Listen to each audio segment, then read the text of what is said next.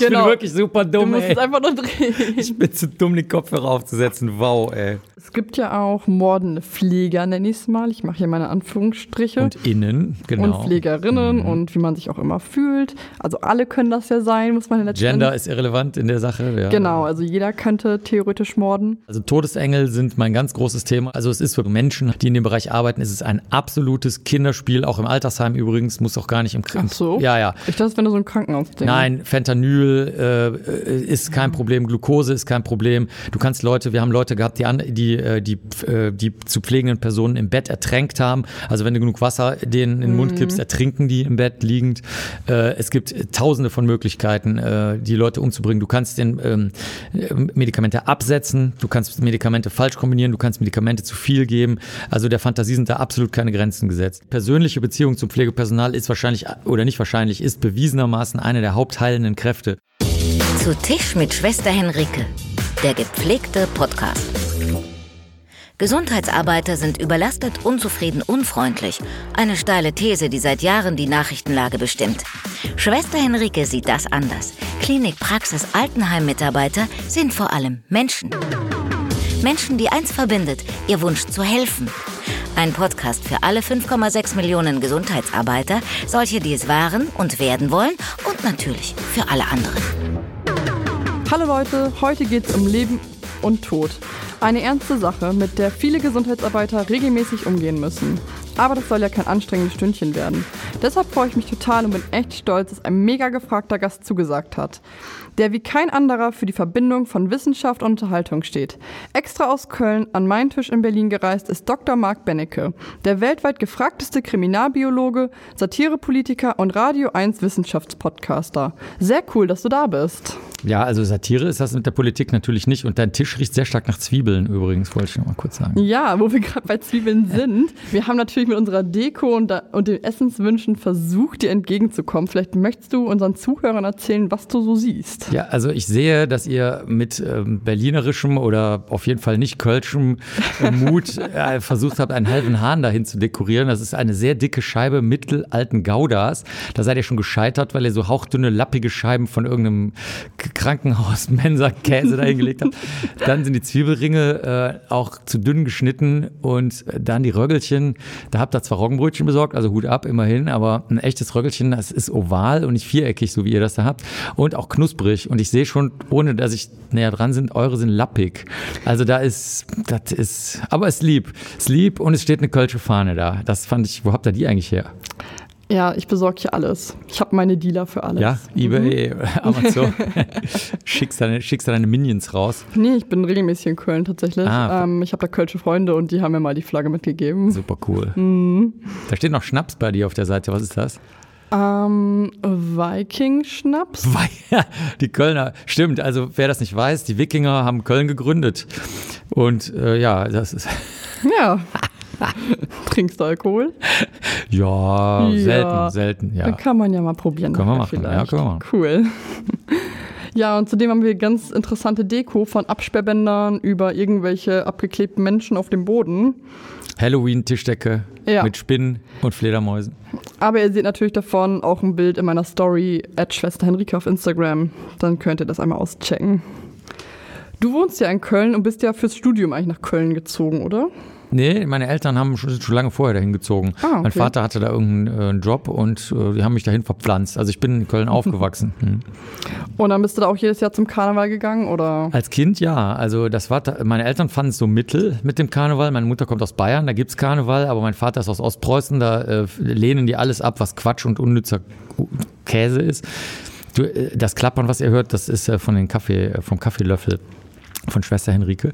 Und ähm, dann äh, bin ich da alleine hingegangen. Damals konnte man, das muss man sich mal vorstellen, es ist ja jetzt Mitte 2020, wo wir miteinander reden oder bald schon Herbst. Also früher konntest du als kleines Kind verkleidet durch die Stadt laufen in das Höllenspektakel und Allein? bist alleine und bist weder vom Besoffenen plattgetreten worden, Okay. noch äh, totgeschunkelt, noch entführt, noch umgebracht worden. Also das, so war das früher.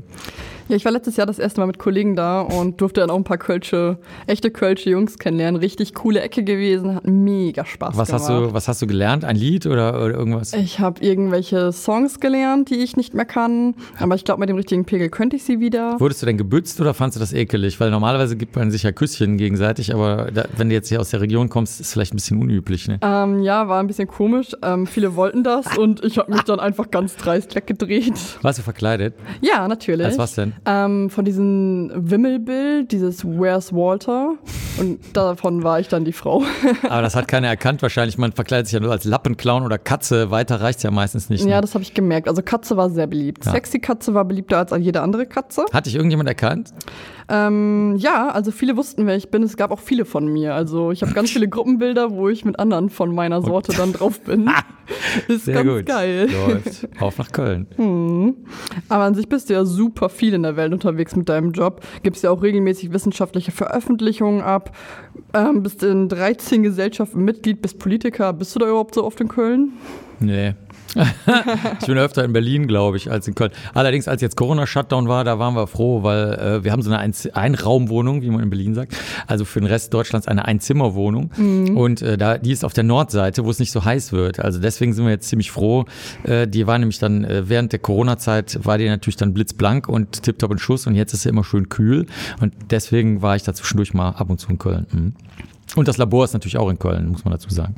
Ja, okay, dann deswegen ist Hauptarbeit und Wohnung in Köln. Sozusagen, genau. Das macht das schon Sinn dann. Ja.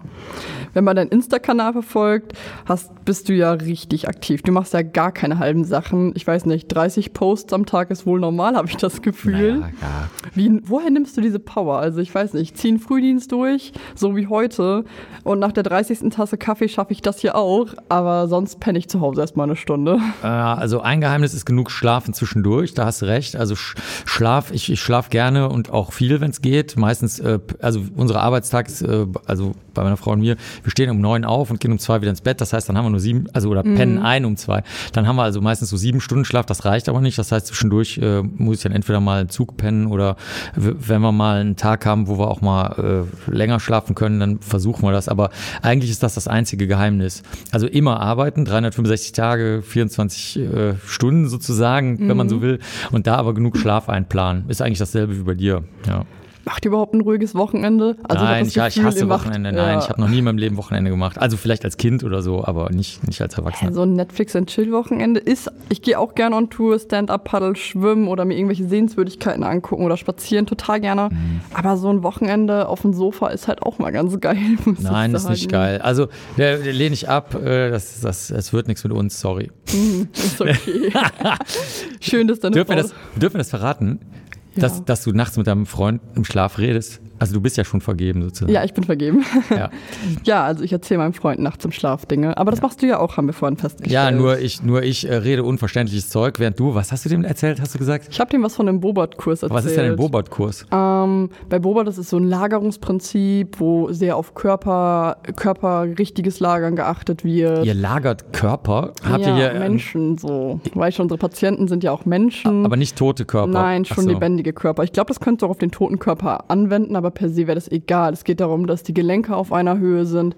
Was sind physiologische, menschliche Bewegungen, dass man die nachahmt bei zum Beispiel ganzkörpergelebten Leuten. Was soll das denn heißen auf einer Höhe? Also wie können Gelenke denn? Ja, wenn du zum Beispiel im Bett liegst, auf der Seite, dass deine Hüfte auf der gleichen Höhe liegt wie dein Fußknöchel oder maximal ein bisschen Unterschied nur ist, weil es sonst als Zug wahrgenommen wird und du im Bett auch nach unten rutscht. Das ist sehr unangenehm für den Körper, weil ja meistens der Oberkörper aufgrund von irgendeiner Sondennahrung oder so 30 Grad hochgelagert werden muss.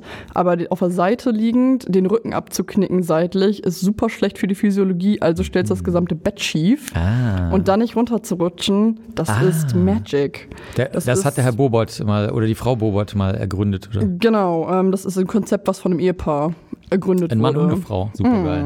Sehr cool. Und bei dir ist da überhaupt ein Unterschied zwischen Hobby und Job? Ich meine, du bist da bei dieser Sherlock Holmes Gesellschaft, das habe ich irgendwie als Hobby mehr wahrgenommen. Aber dann habe ich auch was von diesem Transylvanian Society of Dracula gesehen. Dann fand ich so, das ist Hobby und Arbeit, würde ich sagen. Sehr schön, das hast du gut gesagt. Das ist mit, den, äh, mit Sherlock Holmes auch. Also, wenn ich da was mache für die Sherlockianer, sind es immer echte kriminalistische mhm. Regeln. Ich habe auch so ein Jugendbuch gemacht, wo, oder Kinder- und Jugendbuch, wo die Experimente machen können. Da haben wir sogar immer ein Sherlock Holmes-Zitat an Anfang gestellt. Also, für mich ist das alles dasselbe. Also, ich wende dieselben Regeln, die ich im Beruf anwende, auch im Privaten an und umgekehrt. Ich mache da überhaupt gar keinen Unterschied und auch zeitlich nicht. Ich bin ja selbstständig. Also, ich habe zum Beispiel kein Einkommen. Also, ja. meine Angestellten haben Einkommen, aber ich nicht. So. Also, so.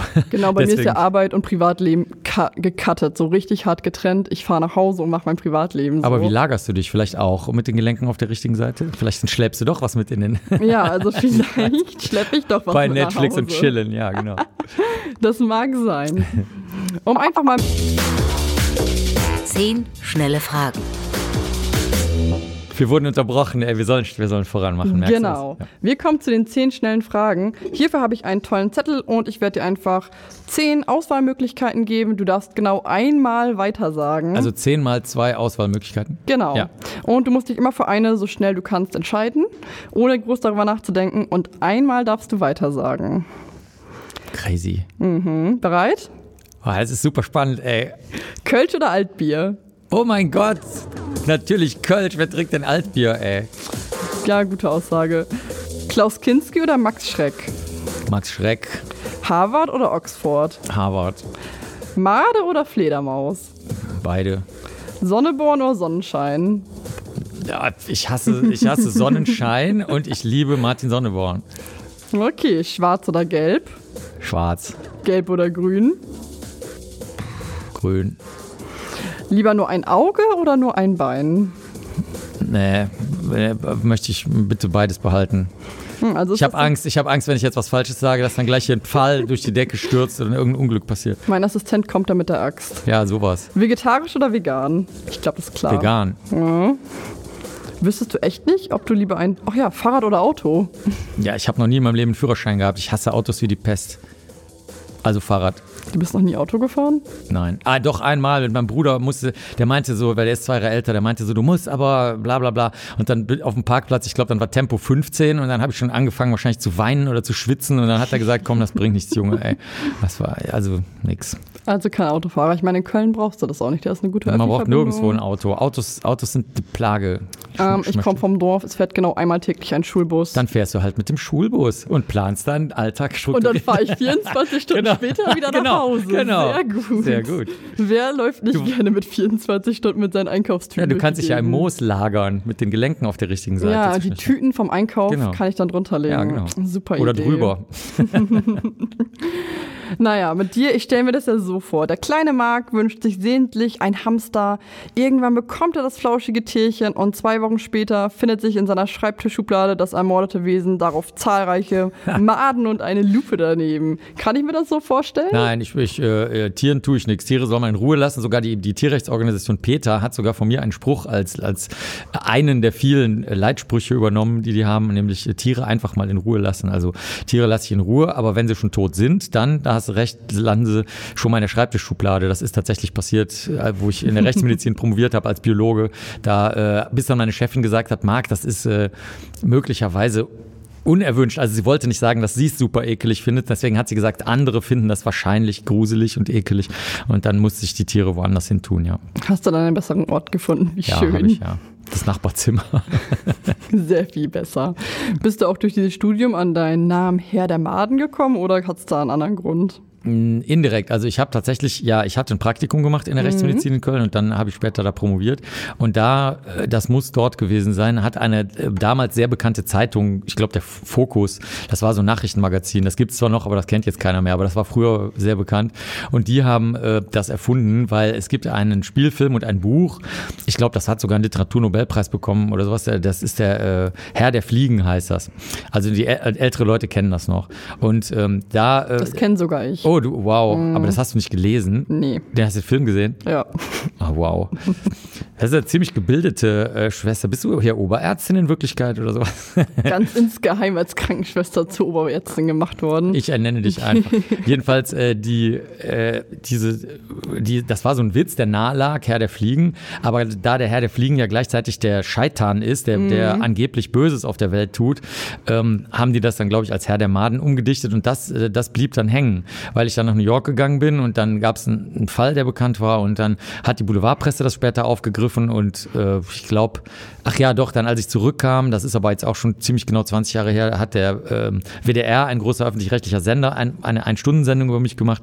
Dann haben die das auch nochmal verwendet. Und so hat sich das dann, als das Internet erblühte, hat sich das dann sozusagen im Internet verbreitet. Findest du den Namen denn gut? Identifizierst du dich dann damit oder?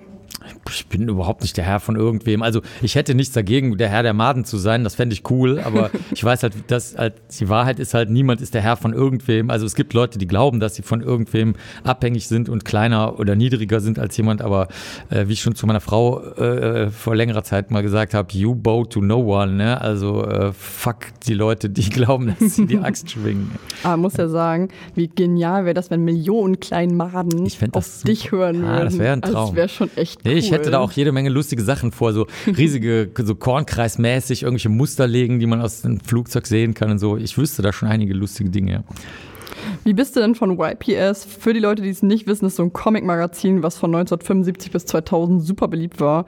Und es hatte auch immer irgendwie ein kleines Spielzeug dabei, wenn ich das richtig habe. So ein Pfiff-Gadget nenne ich es mal. So ein Gimmick. Zum Experimentierkasten. Wie war dieser Schritt dahin? Genau, also ich muss für ältere Leute sagen, sie meint das Yps-Magazin. nee, genau. Also das ist. Ja, das, äh, wie, wie bin ich zu was gekommen von da aus? Also wie bist du überhaupt in diesen Job gekommen, frage ich Ach so, mich. ja, nee, das, das, oh, das ist, das ist, da fragst du etwas, was noch nie jemand gefragt hat. Sehr, sehr cool. Also das ist tatsächlich so, dass das da auch wieder mal dasselbe ist, so wie mit privat und beruflich. Also als kleiner Nerdjunge habe ich halt gerne diese Gimmicks oder Gadgets, wie du es genannt hast, zusammengebaut. Die musste man nämlich oft selber zusammenbauen. Wie ein Ü-Ei? Ja, wie ein Ü-Ei, nur leider beim Ü-Ei funktioniert's, bei der Yps leider meistens nicht. Was dann natürlich auch eine hohe Frustrationstoleranz, die du im Beruf ja auch haben musst, mit sich gebracht hat. Also, dass man sich von dem Gegenstand distanzieren kann und das nicht so persönlich nimmt irgendwie. Du kannst ja auch nicht bei jedem Patienten die Schmerzen persönlich nehmen. Ne? Das würde ein bisschen anstrengend werden. Und Ja. ähm, bei mir im sachlichen Bereich ist das halt so, dass ich das dann äh, schon immer gerne gemacht habe und gebastelt und gezählt und Sachen aufgelistet und so. Und das äh, hat sich dann logisch fortgesetzt in alles andere, was ich gemacht habe. Also das war, also was ich damit sagen will, ist, ich war schon vorher so, bevor ich dann den Beruf so gemacht habe. Und so ist das auch. Ich denke, weil ihr das in der Einleitung gesagt habt, Pflegekräfte sind komisch. Ich hatte diese Vorurteile noch nie gehört. Also unterbezahlt habe ich schon gehört, aber alles andere hatte ich noch nie gehört. Und das sind die ähm, Klassiker, das ist echt einmal so in die Klischeekiste gegriffen Ja. und rausgeholt. Ja, also ich denke, das Einzige, was ich weiß über Menschen, die in Pflegeberufen gerne arbeiten, ist, dass die halt eben eine äh, große Fähigkeit haben, sich so in andere reinzuversetzen, dass sie es nicht persönlich nehmen die ganze Zeit und gleichzeitig Ja, aber ein Interesse daran haben, mit den anderen Menschen zu arbeiten. Also d- so mehr, mehr wusste ich gar nicht und so ist das bei mir halt. Ich habe halt kein Interesse daran, mit den Menschen in dieser umgänglichen, empathischen Art sehr viel zu arbeiten, sondern ich möchte lieber rauskriegen, was sind die, wahr, die wahren messbaren Spuren dabei. Also das ist genau wie bei dir. Du musst es charakterlich haben, ich muss es charakterlich haben. Das stimmt. Ich glaube, ich könnte nicht den ganzen Tag von Toten umgeben sein. Ja, Das genau. fände und glaub ich könnte sehr nicht, ja, komisch. und ganz im Ernst, also todernst, ich könnte nicht von, von Menschen mit Erkrankungen die ganze Zeit umgeben sein, weil ich dann heulen würde den ganzen Tag. Wirklich jetzt. Also. gewöhnt man sich dran. Man hilft ja auch. Man macht es ja besser. Ja, aber das ist ein Charakterzug von dir, weißt du? Den, den habe ich nicht. Also ich würde dann, ich, ich nehme das dann zu, ich habe da keine Barriere dagegen. Und, Ah, okay. äh, ja. Und wie fanden deine Eltern das? Ich meine, ist ja jetzt nicht der typische Job. Ich finde es immer super interessant. So, meine Mutter kommt ja aus der Pflege und meine Tante auch. Dadurch war das für mich, für alle war das okay, dass ich so in die Pflege gegangen bin. Für alle war das irgendwie völlig normal, weil ja alle irgendwie aus der Ecke kamen in der Familie. Und mein Vater kommt auch aus dem Schichtdienst. Also, ja, mach mal, wenn du da Lust drauf hast. So. Und bei dir? War denen völlig egal. Echt? Ja, also die, die ich glaube, die haben die Hoffnung, äh, dass sie sozusagen irgendwas. Also das Einzige, was meine Mutter noch gehofft hat, ist tatsächlich, dass ich in einer weißen Kutsche heirate. Das hat sie noch sehr, sehr, sehr lange äh, mitgeschleppt. Aber alles andere, was sie vielleicht so gedacht haben, Hast du in einer weißen Kutsche geheiratet? Absolutely not. Absolutely not. Das exakte Gegenteil. War Und- schwarz? ja, es war alles sehr schwarz, ja. Und die, ähm, die, nee, wirklich, war wirklich so. Und die, äh, ansonsten haben die das einfach sehr schnell gemerkt, dass das nichts bringt. Also das fing damit an, dass die gesagt haben, okay, der macht ja sowieso, was er will. Mhm. Ne, das, so, das kennt jetzt wahrscheinlich jeder, dass man das über Kinder sagt, aber die haben dann gemerkt, das ist wirklich so. Und das Zweite war äh, zum Beispiel, Sie haben das zum Glück nicht besonders ernst genommen, aber ich habe an deren Reaktionen gemerkt, dass sie schon ein bisschen, zum Beispiel, ich habe mal angefangen, lauter Braungeld, also so ein und zwei ähm, Pfennigstücke damals, ja. die, die, da hatte ich rausgekriegt, dass man äh, an der Münze erkennen kann, wo die geprägt wurden. Da steht so ein Buchstabe drauf und dann weißt du die Prägeanstalt. Und dann habe ich die alle auseinandersortiert nach Jahren und Prägeanstalt und habe mir also einen riesen Berg von diesen braunen Münzen besorgt und das fanden die, also sie haben nichts gesagt, aber ich habe, also weißt du, wenn man so eine Millisekunde hat, wo man merkt, okay, jetzt läuft irgendwas nicht, irgendwas mhm. läuft jetzt schief. Und das war so. Und dann habe ich gedacht, okay, das machst du jetzt besser mal nicht mehr. Das finden, das finden irgendwie das alle andere komisch. Super strange und so. Denke ich mir nämlich auch gerade so wie. genau. Und dann, ja, und dann haben sie irgendwann auch wie bei dir gesagt, mach einfach dein Ding und fertig. Obwohl, das haben sie gar nicht gesagt. Sie haben mir das nur so zu verstehen gegeben. Also es gab keinerlei Berufsgespräche. Man muss vielleicht für Jüngere sagen, es gab auch früher niemals die Frage, was verdient man, wie ist das mit der Krankenversicherung, Rentenversicherung. Also das hat früher kein Mensch gefragt, muss ich mal dazu erklären. Echt nicht? Nein, nein, das gab es überhaupt nicht. Auch die sogenannte Karriereplanung. Mhm. Ich habe das das erste Mal in den USA gehört da hatte ich ja schon promoviert und war in den USA, da haben die irgendwas über Career Planning erzählt und dann habe ich die wirklich gefragt, was ist das überhaupt? Ich hatte ja. keinerlei Konzept davon, was das sein soll. Ne? Also. Heute umso wichtiger, früher nicht vorhanden. Ja. Amüsant. Und trotzdem hast du es was, amüsant. was. Hast du gerade amüsant gesagt? Ja. und warum hast du Würmer im Studium genommen? Also es gibt ja wirklich viele interessante Sachen. Ähm, Sag mal, kommst du aus dem Ruhrpott? Nee, ich komme aus Niedersachsen. Ah, verstehe. Da war eine interessante Lautvertauschung gerade. Entschuldigung. Mhm, ja. alles gut. Also wir mal im Studium. Warum? Äh, also ich finde alle wirbellosen Tiere spannend. Das war bei uns so, dass die, das Institut, wo ich ähm, sozusagen hauptsächlich war, das war, das nannte sich experimentelle Morphologie. Das heißt, da haben die früher irgendwelchen Lurchen die Arme abgeschnitten und dann geguckt, wie die sich wieder neu bilden und so. Und das war natürlich dann, als ich studiert habe, absolut nicht mehr drin. Ne? Also das konntest du nicht bringen. Und deswegen sind die auf wirbellose Tiere gegangen. Zum Beispiel die Hydra. Die kannst du durch ein Sieb durchdrücken, wirklich jetzt, kein Witz. Und dann bildet die sich wieder komplett neu. Also das Bilden Gesamt sich dann mehrere? Nee, nee, ja, kann passieren, wenn du die Zell trennst, die Zellen aber wenn nicht, dann bildet sich ein Tier komplett wieder Aha. neu. Also es ist total abgefahren. Und äh, da, äh, das war dann erlaubt. Ne? Ich habe ich auch nicht gemacht, sondern ich habe da mit Fadenwürmern gearbeitet. Äh, da ging es darum, wie aus dem Ei dann der fertige Fadenwurm wird und so. Aber äh, da äh, war ich eigentlich nur von wirbellosen Tieren umgeben und da habe ich gemerkt, dass die super viel können, weil ich brauchte ein Nebenfach und da durfte ich Psychologie nehmen. Und äh, die, der Psychologe, der hatte früher mit Affen gearbeitet, also der hat Affen in den Weltraum geschickt und die sind dann wieder zurückgekommen meistens. Und der äh, durfte natürlich dann auch nicht mehr mit Affen arbeiten, sondern der hat dann auch mit äh, sogenannten niederen Tieren gearbeitet. Also in meinem Fall waren das Schnecken und Tintenschnecken, also Tintenfische.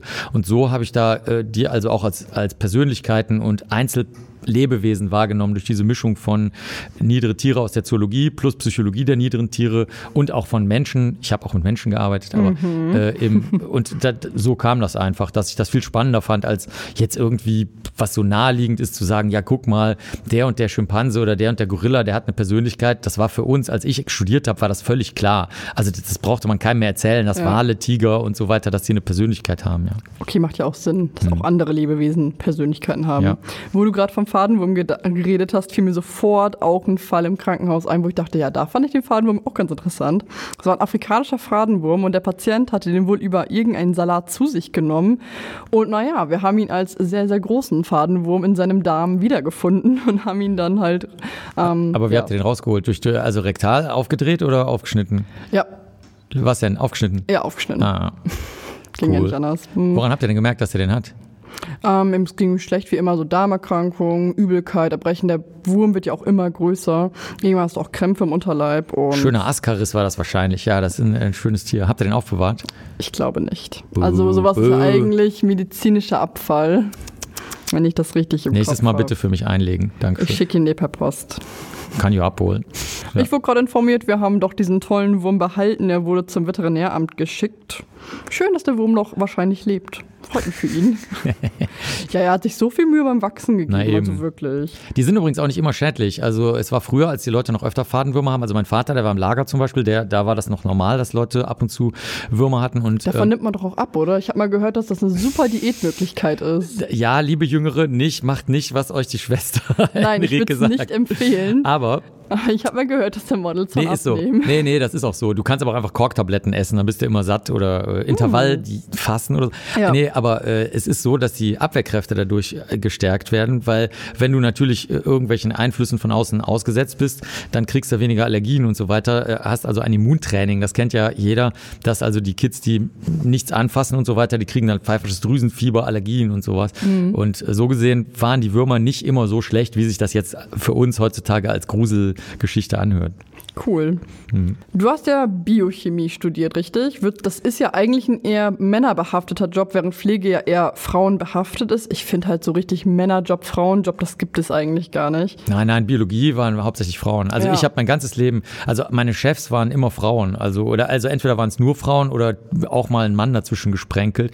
Und auch die Anzahl der Studierenden waren mehr Frauen. Also das ist so. Sehe ich auch jetzt auf deinem Insta-Profil zum Beispiel, wenn du so Tagungen oder Kurse für Studenten leitest, mhm. da sind ja doch sehr, sehr viele Frauen. 99 Prozent, ja. Sind das alles Fangirls oder ist das einfach so ein frauenbelasteter Habe ich mich auch gefragt. und da ich die meisten äh, Kriminalbiologen und Biologinnen, die jetzt irgendwie halt, sagen wir mal, nicht in der stillen Kammer sitzen, die gibt's mhm. ja auch, aber die, die auf Kongresse gehen und so weiter, die kennen natürlich nach, nach 25 Jahren, kennt, kennen wir uns untereinander, auch international, weil ich sehr, sehr viel auf internationalen Kongressen unterwegs bin. Und du hast das vorhin erwähnt, auch bei vielen Gesellschaften, darunter auch vielen internationalen, also in Indien, Singapur, äh, Peru und so weiter Mitglied bin und Ehrenmitglied manchmal auch. Und deswegen musste dann halt auch ab und zu Kongresse machen in Mexiko oder so. Und ähm, die haben auch alle weibliche äh, Interessentinnen. Und zwar ist es egal, welches Gender die haben. Also zum Beispiel meine Kollegin aus Kanada ist eine lesbische Frau. Ähm, dann haben wir einen Kollegen in den USA, der ist ein ganz heterosexueller Mann mit so Hosenträgern und, und äh, sieht, sieht so ein bisschen aus wie so ein, wie so ein Hipster, obwohl er gar keiner ist. Ähm, dann hast du metrosexuelle Chefs, dann hast du super vernördete Karo-Träger mit dicker Brille in Polen zum Beispiel. Also das sind fast immer Frauen, ich denke, weil die einfach mehr aushalten, weil wenn es um Blut, Sperma, Haare, Urin, Kot geht, dann ist meistens spätestens beim Sperma ist jeder Mann schon weggelaufen, weil Männer hassen Sperma interessanterweise. Witzig. Ja, das ist mega witzig. Wir fragen dann auch immer, was glaubt ihr, wo es herkommt? Ja, das denke ich mir auch gerade, äh, aber gut. Naja, so ist das halt. Also das liegt wirklich daran, dass Frauen mit Körperflüssigkeiten viel mehr zu tun haben, Menstruationsblut ähm, oder halt eben, das hört sich jetzt vielleicht total irre an, aber wirklich auch dann mit dem Sperma am Ende bei heterosexuellem penilvaginalen Geschlechtsverkehr ist es am Ende dann halt sozusagen im Frauenkörper, läuft dann irgendwann raus. Dann hat die Frau damit zu tun und nicht mehr der, der Mann. Ja, das ne? stimmt. Also ja. das ist, das, man glaubt es nicht, aber es ist tatsächlich so. Macht schon Sinn, wenn du das so sagst. ist ja eher ein Erfahrungswert. es wird Zeit, unsere Spotify-Playlist gepflegte Liste zu füttern. Ihr könnt einfach gerne mal reinhören. Wir hören hier vor Ort auch rein, aber im Podcast selber könnt ihr unsere Musik nicht hören. Du hast uns ja auch einen Musikwunsch mitgebracht. Welchen denn? Keine Ahnung. Ich habe euch ein paar Sachen geschickt, wo ich dachte, das äh, könntet ihr vielleicht nehmen. Es musste ja Spotify-bar sein. Ja. Ich kenne leider nur irren Scheiß, der wahrscheinlich nicht bei Spotify ist. Ich habe also äh, gemäßigte Dinge ausgesucht. Such dir was aus von deinen Wünschen, was du Musst mir nochmal sagen. Ja, sag mal. Achso, ich habe ähm, die nicht im Kopf. Wir haben Bad Things von Jace Everett. Ja, nehmen wir direkt. Zack. Super. Ich habe mitgebracht von TJ Beastie Boy, tausendmal cooler. Das kam vor, ich würde sagen, neun oder zehn Monaten und ich habe so einen Ohrwurm seitdem. Super nice. Richtig krass. Ein, ein, Ohrwurm, der hoffentlich nicht so groß wie der Fadenwurm ist. Ne? Nein, Gott sei Dank nicht. Und ihr könnt jetzt einfach mal auf Spotify rüber switchen. Die gepflegte Liste. Hört's euch an, was wir jetzt hier vor Ort hören. Ich durfte dich ähm, im TV das erste Mal sehen bei Medical Detectives. Ähm, fand ich super cool, mega interessant. Durftest du das gucken? Oder ja, was? ich durfte das okay, gucken okay. als Kind. Gut, gut. Ich hatte sehr coole Eltern, was das anging. Gruß an die Eltern. Mhm. Wie kommst du dahin? Bist, hast du dich beworben oder haben die dich gefragt? Nein, ich habe mich noch nie irgendwo beworben. Ich mag das nicht, ich, weil das ist dann irgendwie. Ich mag es lieber, dass die Dinge zu mir kommen und dass jemand was von mir will. Ich, ich kann das nicht haben, dass jemand, also dass ich wohin gehe und was von jemand anderem will. Äh, die, das ist, ist einfach so. Also ich bin ja alt und ich habe noch miterlebt, wie der Sender RTL gegründet wurde sozusagen. Äh, also der deutsche Sender RTL.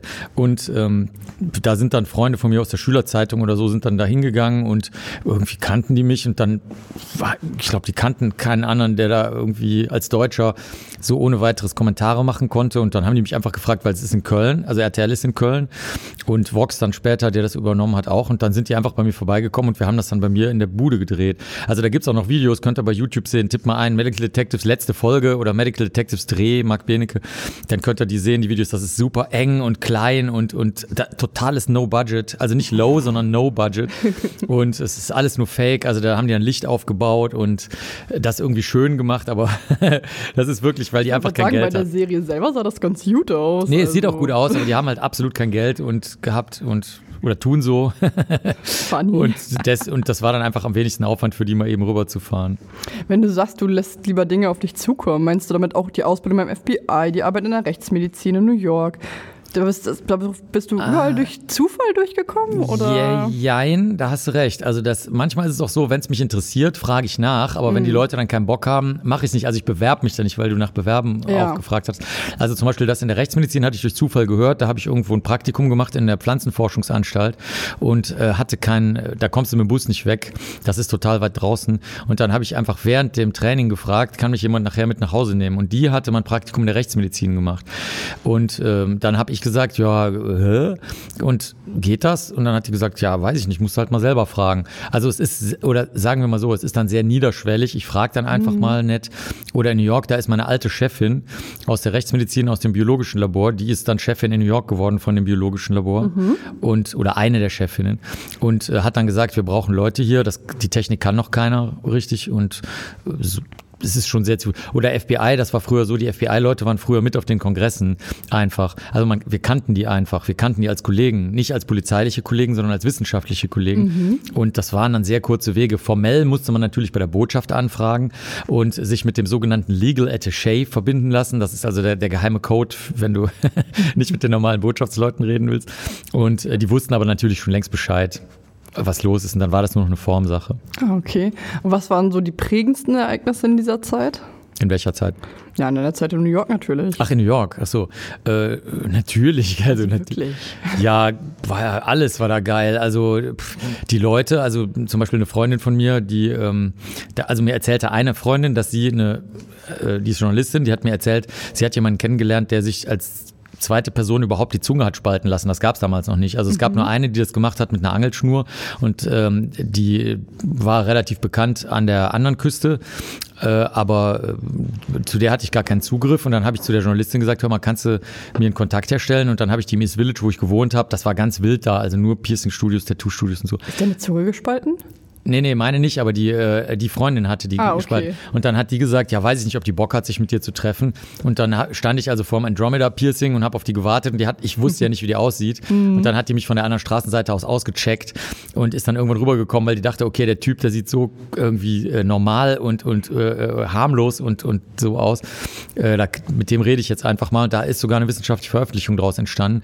Das war geil. Die Arbeit im Labor war natürlich ein absoluter Feuersturm. Du hast jeden Tag, also wenn du Dienst für Sexualdelikte hattest, hast du jeden Tag zehn Sexualdelikte auf dem Tisch gehabt oder so. Das war also wirklich der Wahnsinn. Oder Klingt nach einer Menge Arbeit. ja, und ja, und man wollte es natürlich auch vernünftig machen. Und es, also in New York war alles, also du kannst dir vorstellen, alles, was du erlebst, von Essen, Trinken, ähm, Hektik, Busfahren, Leute kennenlernen, das ist alles hundertmal verrückter und wilder, als man das aus jeder anderen Stadt, auch Berlin kennt. Also deswegen war jeder Atemzug war geil. Selbst in Waschsalon gehen war verrückt. Also das, das wirklich. Es Also seinen ganz eigenen Flair. Ja, ist ja auch cool. Nee, das ist schon mehr als Flair. Das ist Schon mehr. wirklich- das ist mehr eine Feuerwalze, die, in der du auf einmal Okay. drin aufgehst. Ja. Mhm. Du hast ja auch in Deutschland, aber auch international für die Polizei gearbeitet. Wie bist du dann zu diesen Aufträgen gekommen? Warst du eine Art Kartei, dass sie dich anschreiben konnten? Nee, nee, oder? nee, ist alles persönlich. Die kannten mich aus der Rechtsmedizin noch, die Polizisten und Polizistinnen. Wir waren ja nur Frauen im Labor, Mhm. außer mir. Und ähm, die sind dann halt rübergekommen, wenn denen langweilig war, den, den, die männlichen Polizisten, weil bei uns gab es halt Kaffee und irgendwie Ah. nette Gespräche anstatt verweste Leichen und Kopfschüsse. bei uns auch. Mhm. Bei euch auch, ja. Und es gibt auch nette Menschen hier bei euch. Alles ist eigentlich genau gleich hier bei euch. Crazy. Mega crazy. Und dann sind wir die kannten mich noch und als ich aus den USA wiederkam, fanden die das natürlich spannend, weil die auch ein bisschen sehen wollten, wie man in den USA äh, arbeitete. Und das war damals noch sehr familiär und auf kurzem Weg lief das ab. Also es gibt auch bis heute da, glaube ich, keine Karteien oder so. Entweder die vertrauen dir oder, oder halt nicht. Wir, was wir kurz erwähnen sollten, wir haben in der Pause tatsächlich die, die halben Hähne verspeist, die ihr hier, genau, angerichtet ähm, habt? Gerade als wir Musik gehört haben, haben wir halbe Hähne gemacht. beziehungsweise du hast noch nicht verspeist, aber ich. Ich habe mein halbes fast, also ich habe die Hälfte auf jeden Fall. Ich habe einen halben Hahn jetzt auf, würde Ja. ich sagen. ja, super, Ja. super geil. Und wir haben es veganisiert, also Ja. oder, ihr habt es veganisiert. Wir haben es veganisiert, veganisiert, genau. Sehr gerne, gar kein Problem. Chronisch spontan. Wir kommen zu einem meiner absoluten Lieblingsspiele. Dort werden uns Begriffe reingeworfen und wir haben darauf abwechselnd zu reagieren. Also du nimmst Wort 1, ich nehme Wort 2. Du darfst natürlich anfangen, weil du der Gast bist. Ja. Und die Regie bestimmt eine nicht ganz klare Zeit, wie lange du über dieses Thema schnacken darfst. Ach so, das heißt, es bricht dann einfach ab. Eventuell, Genau, es ja. bricht einfach ab und das nächste Wort wird reingeworfen. Schnacken für Berliner und Berlinerinnen reden. Reden. wir werden darüber reden. Ja. Fitnessstudio. Äh, nie gesehen, keine Ahnung. Das Einzige, was ich weiß, ist, wir, wir mussten mal so magnetische Menschen darstellen und im Fitnessstudio hatten die genügend Vorwölbungen, die Männer auf ihren Brustmuskeln, dass man dann Bratpfannen und Löffel darauf befestigen konnte. Aber, Oh, das habe ich auf Insta gesehen bei dir. Fand ja, ich sehr ja. cool. Aber mehr, ich, ansonsten war ich noch nie, ich weiß nicht, was man da macht, keine Ahnung. Bist du nicht da angemeldet zum Schein? Verstopfung. Ähm, ja, ein Thema, mit dem ich gefühlt jeden Tag zu tun habe, so wie heute auch im Frühdienst. Aber wir haben Gott sei Dank genug Mittelchen, um das Problem zu lösen. Wasser Wort. zum Beispiel, einfach Wasser als Klistier, ne? Ja, im Alter hast du schon andere Probleme, Oh. warum der Darm nicht funktioniert. Der braucht ein bisschen mehr Unterstützung als Wässerchen. Äh, Aber ich habe da eigentlich. Pharmalobby. Pharmalobby. Ja, also die Pharmalobby verkauft den Special Tee, den die Schwester Henrike herstellt, um, um die Verstopfung ihrer Klienten und Klientinnen zu lösen. Sagt äh, Patienten und Patientinnen. Oder wie Ja, sagst du? ich sag Patienten, ähm, aber Klienten ist natürlich richtig, als krankenhausabhängig auch. Und dann löst sich äh, Manche sagen auch Kunden. Kunden. Also auf jeden Fall, die Pharmaindustrie äh, ist genauso ein Lebewesen wie alle anderen auch. die ganzen Vorurteile sind nicht immer ganz falsch, wie, wie halt Vorurteile manchmal auch ein Körnchen Wahrheit drin haben können, aber im Großen und Ganzen ist es einfach nur Bullshit. Geht mal in eine Pharmafirma, unterhaltet euch mit den Leuten, redet mit denen, anstatt immer nur drüber zu quatschen, ohne jemals selber Informationen gesammelt zu haben. Das klingt sehr gut. Ja. Loch im Kopf. Ähm, ich hatte schon Patienten mit einem sogenannten Loch im Kopf, was dann einfach künstlich erzeugt wurde natürlich. Man hat die Schädeldecke aufgebohrt oder hat ein größeres Stück rausgebohrt. Das wird dann in die Bauchdecke gesetzt, um die Schädeldecke am Leben zu erhalten. Sehr coole OP, sehr cooles Prinzip. Aber keine Knochen, ne? Das ist dann Haut. Das ist dann Knochen. Oh. Genau, der Knochen wird rausgesägt und in die Bauchdecke gepflanzt, da wird er ernährt, wird vielleicht einen Milliliter, äh, Millimeter kleiner, aber dann kann man den irgendwann wieder einsetzen für gewöhnlich. Nice. Und das ist, um den Druck aufs Gehirn zu entlasten. Obduktion. Da sägt man auch den Schädel auf, aber er wird nirgendwo in die Bauchdecke gepflanzt. Was allerdings in den Bauch reingelegt wird hin und wieder, sind irgendwelche zerschnittenen Organe. Also zum Beispiel das Gehirn landet dann manchmal im Bauch und dann wird die Schädelkappe wieder drauf gemacht, die Haut wieder drüber gemacht, damit das vernünftig aussieht. Aber ansonsten landet schon mal viel im Bauch, ja. Hm. Chronisch spontan. Und wie läuft dein Job sonst so im Bereich kriminaltechnische Sicherung? Du sagtest ja neulich auf YouTube, da habe ich so ein Video gesehen von dir, wo man dir irgendwie Fragen stellen konnte. Und da sagtest du ja, dass es eigentlich tausend und Abermillionen DNA und Spuren an Tatorten gibt. Und wie entscheidet man sich denn dann, was das Richtige ist? Was nehme ich? Also, ja klar, Blut und Sperma, gut macht Sinn, aber der Rest? Ja, es ist, ich sag jetzt mal nicht fachlich, ne, das würde ich bei einer Schulung nicht sagen, aber so, äh, der Trick ist, dass du räumlich, zeitlich dieses Muster versuchst, durch Spuren abzubilden. Das heißt, sagen wir mal, jemand hat mega geblutet, dann möchtest du entweder an eine Aussage rankommen, zum Beispiel das Opfer, wenn es überlebt, sagt, das Letzte, woran ich mich erinnere, das jetzt eine echte Aussage ist, dass ich zu meinem Mann gesagt habe, was machst du da? Ne, während die Stange auf ihren Kopf niedersauste. Und dann sagt man sich, okay, Stange, vor Gericht wird interessant, ob der Mann überhaupt eine Stange benutzt hat, ein sogenanntes Werkzeug. Also gucken wir mal, ob Blut von der Stange abgespritzt ist. Das heißt, dann, dann näherst du dich Blutspuren, die gar nicht in der Nähe des Opfers sind, sondern die irgendwo anders in dem Zimmer sind, weil die durch die Gegend gespritzt sind von der Stange. Oder ähm, wenn, wenn es ein Sexualdelikt ist, das haben wir zum Beispiel jetzt gerade aktuell, da sagt das Opfer, ich wurde eine Stunde lang vergewaltigt, aber ich habe nichts gesagt. Ich habe mich also nicht, äh, ich habe mich nicht gewehrt und mich nicht äh, gekratzt oder so.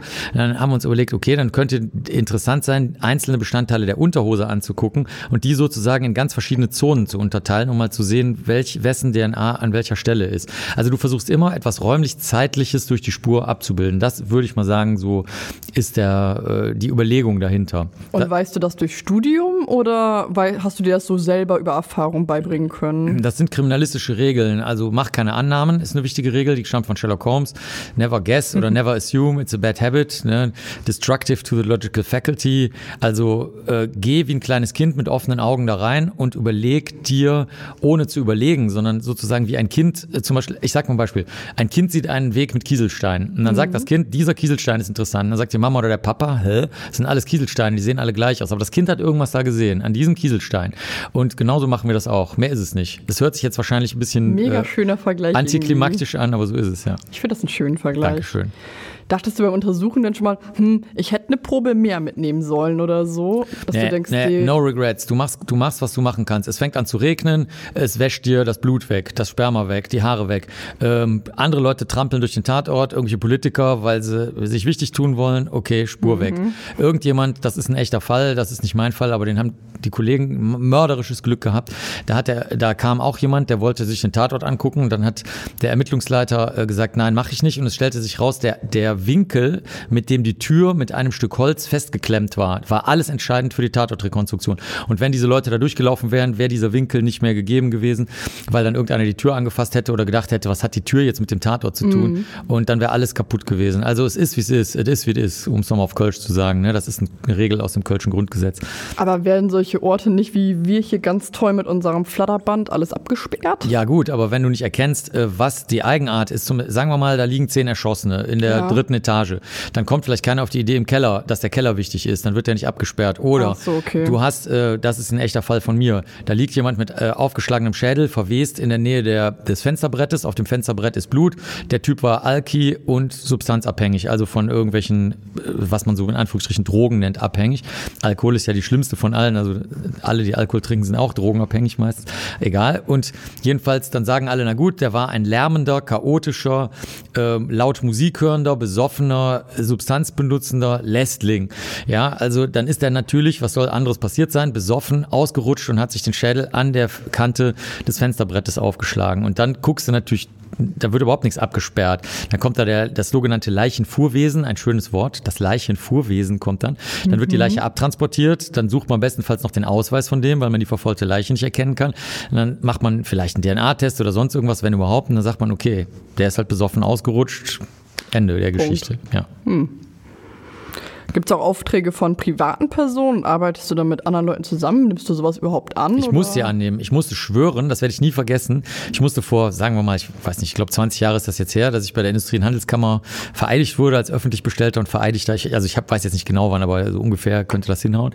Und da mussten wir mit so einem äh, wie man hier im Ostberlin sagt, Plaste oder in Westberlin Plastik, ähm, äh, Sektglas äh, mit warmem Sekt mussten wir schwören, dass wir von jedem Aufträge annehmen. Das ist die Natur des öffentlich bestellten und vereidigten Sachverständigen und die meisten Aufträge sind Privataufträge bei mir. Ja. Mhm. Interessant. Wird aus dem Hut gezogen. Ey, das könnt ihr jetzt nicht sehen, liebe Leute.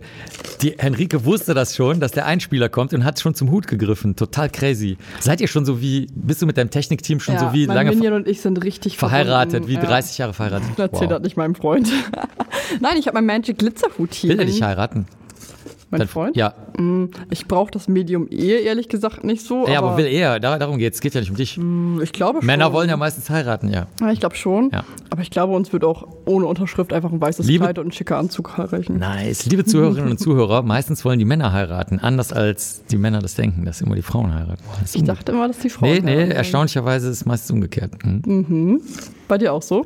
Nee, nee, ach nee, bei mir ist das eher, ich bin ja so sachlich, da wird immer alles einfach nur so Willst du jetzt oder nicht? So. Also, wenn nicht, dann nicht.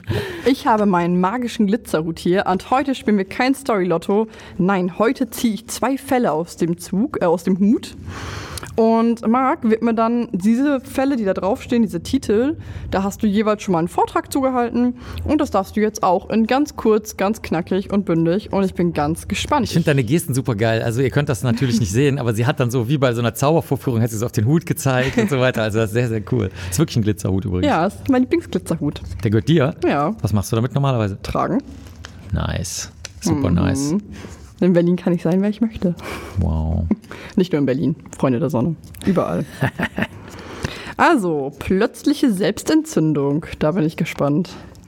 Viele Menschen glauben, dass wir im Körper entweder etwas tragen, was, sich zu, was zur Entflammung des Körpers führen kann, oder dass von außen irgendwas kommt. Stimmt aber nicht. Aber das kann schon passieren. Ach Das kann nee. passieren, aber es hat andere Gründe. Es, so. es kommt nicht, dass von außen irgendeine Energie auf dich herabregnet oder äh, irgendwie Nee. durch, durch Yoga du dich innerlich entzündest oder so. Ich hatte mal einen Patienten, der hatte vergessen, vorm Rauchen seinen Sauerstoff abzumachen, hat seine Kippe angezündet und ist deswegen, naja, Fucking hell. entzündet. Das ist, Sauerstoff war- brennt sehr gut, muss man dazu sagen. Genau, die, also das er ist komplett durch die Lunge verbrannt von innen. Es war ein ganz schrecklicher Hat er überlebt? Tod. Nein. Nee. Also er hat noch 48 Stunden unter sehr viel Schmerzmittel, sehr viel Morphium, sehr viel Propofol. Das sind so Schmerzmittel und Propofol ist das, wo Schlafmittel. Michael Jackson dran gestorben ist. Genau, so ein Schlafmilch. Äh, Schlafmilch, so verkauft ihr das den Schlafmilch. Leuten geil. So ähnlich wie dein Tee, ne? wo, der, wo, der, wo der Darm gelöst wird. also geil. auf Station gibt man ja Propofol gar nicht so häufig, aber am OP als Kind hat man mir immer gesagt, das ist Schlafmilch. Du hast als Kind Propofol bekommen. Ja, zum Narkotisieren, das war früher noch so. Was hast du denn für so ein bisschen, ach, ein bisschen was mit der Niere und so. Ah, verstehe.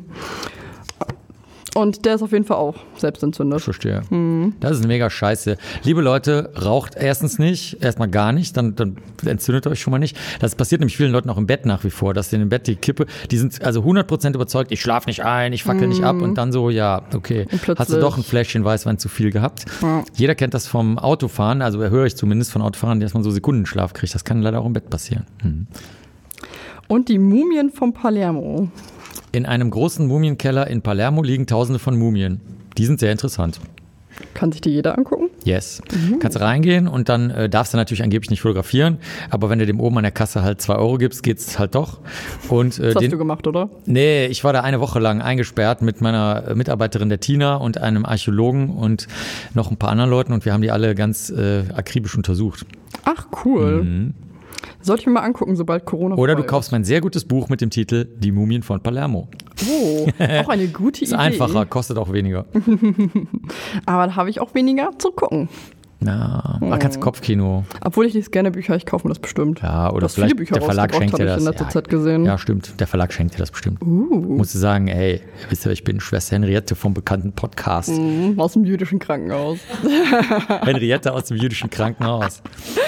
Die als Kind schon Propofol-Milch äh, bekommen hat. Läuft bei mir. Ja.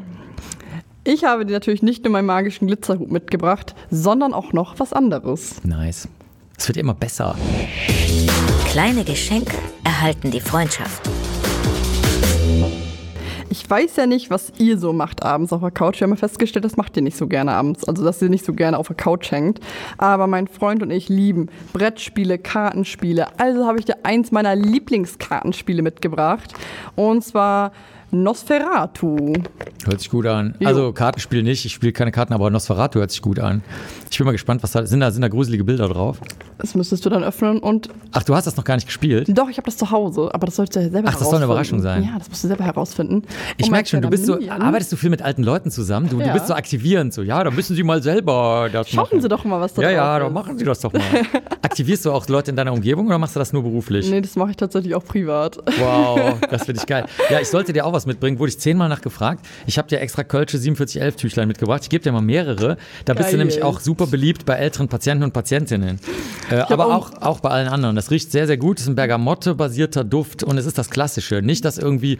Nicht new- das Neue. Ja, bla bla bla, Special Edition Fuck, sondern es ist das echte goldfarbene. es knistert so, es ist so schön einzeln verpackt. Jeder liebt es. Jeder. Ja, ja, also jeder. im Pflegeheim, als ich Praktikum gemacht habe, es hatte wirklich jede Frau. klar, als ich in. Köln war, musste ich auch unbedingt in den Kölsch 4711 Shop, weil ich musste mir das angucken. Warst du am Brunnen? Hast du die Hand Ja. unter den 4711 Brunnen gehalten? Ich habe die halt, ich habe Broch tagelang danach. Wow. Ich finde den Das finde ich sehr sympathisch. ich, das war schon echt eine Erfahrung wert. Mein Freund fand das nicht so witzig, dass ich tagelang geduftet habe, aber das ist okay. Was soll man sagen? Der, der wird er sich noch dran gewöhnen müssen. Es gibt Sachen, an die muss man sich gewöhnen. Ach, so sehr stört es ihn dann doch, glaube ich nicht. Also. Liebe ist, Liebe ist stärker als 4711. So. Ah, Ja. schöner Spruch. Bei Männern ist es dann ja, wie heißt das, Tabak, das Rasierwasser Ja, ja. der Wahl. Was sagst du dazu? Wenn, wenn zum Beispiel ich habe so billiges Rasierwasser für 2,90, w- würdest du dann, dürfte ich dann schlafen neben dir oder lieber nicht? Ähm, ich weiß gar nicht, was mein Freund ehrlich gesagt benutzt, aber es riecht auf jeden Fall gut. Ähm, mich stört das auch nicht. Ich mag auch an alten Herren so Tabak total Ah, gerne dann? Nee, dann? riechen. Okay, also ich gut. finde das nicht das schlimm. beruhigt mich.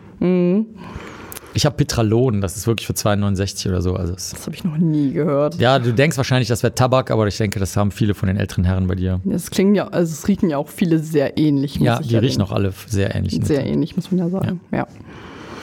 Wie gehst du denn mit Todesfällen um? Ich meine, im Krankenhaus haben wir da eine Verfahrensanweisung und du hast einen schicken Autopsieraum. Wir haben einen Kühlkeller, der auch ganz nett ist im Keller. Wie, wie läuft das bei dir so? Also ich erzähle einfach mal, wie es bei uns läuft, damit du einen Vergleich hast. Bei zum Beispiel einer unklaren Todesursache, wie zum Beispiel vor der Einweisung, Einlieferung des Patienten ist er gestürzt, dann ist es eine unklare Todesursache, weil er könnte ja auch geschubst worden sein zu diesem Sturz hin. Dann müssen unsere Ärzte die Kripo informieren, bevor die Angehörigen informiert werden. Die Kripo muss dann die Angehörigen informieren und wir dürfen am Verstorbenen nichts mehr machen. Alle Zugänge müssen drin bleiben. Wir müssen ihn so liegen lassen, wie er eigentlich liegt. Meistens legen wir ihn wenigstens auf dem Rücken, damit die Leichenstarre da nicht Probleme macht in der Seitenlagerung. Wir, dann kommt eigentlich die Kripo nach ein paar Stunden mal irgendwann rum, sobald sie Zeit haben, machen dann super viele Fotos, bewegen die Leiche hin und her, machen mir ganz viel Chaos im Zimmer und dokumentieren alles. Und dann dürfen wir immer noch nichts mit der Leiche machen, sondern legen sie lediglich wieder auf dem Rücken, dass der Angehörige von Abstand Tschüss sagen darf. Die dürfen ja nicht mal ans Bett richtig treten und die, den Verstorbenen berühren. Und ja, dann geht es auch schon in unseren Kühlkeller. Während man sonst eigentlich bei, bei klaren Todesursachen würden wir alles entfernen, Zugänge entfernen, Augen schließen, ähm, dafür sorgen, dass der Mund geschlossen ist, sondern das schön hübsch machen, irgendwie nochmal ein frisches Hemd oder so anziehen, bevor, damit die Angehörigen sich einfach ganz viel Zeit mit Kaffee, Tee und Wasser über Stunden hinweg, wenn es notwendig ist, verabschieden können. Und dann geht's in Leichenkammer und in Leichenhalle und dann würden sie abgeholt werden von dem jeweiligen Bestatter. Wie schließt ihr denn den Mund?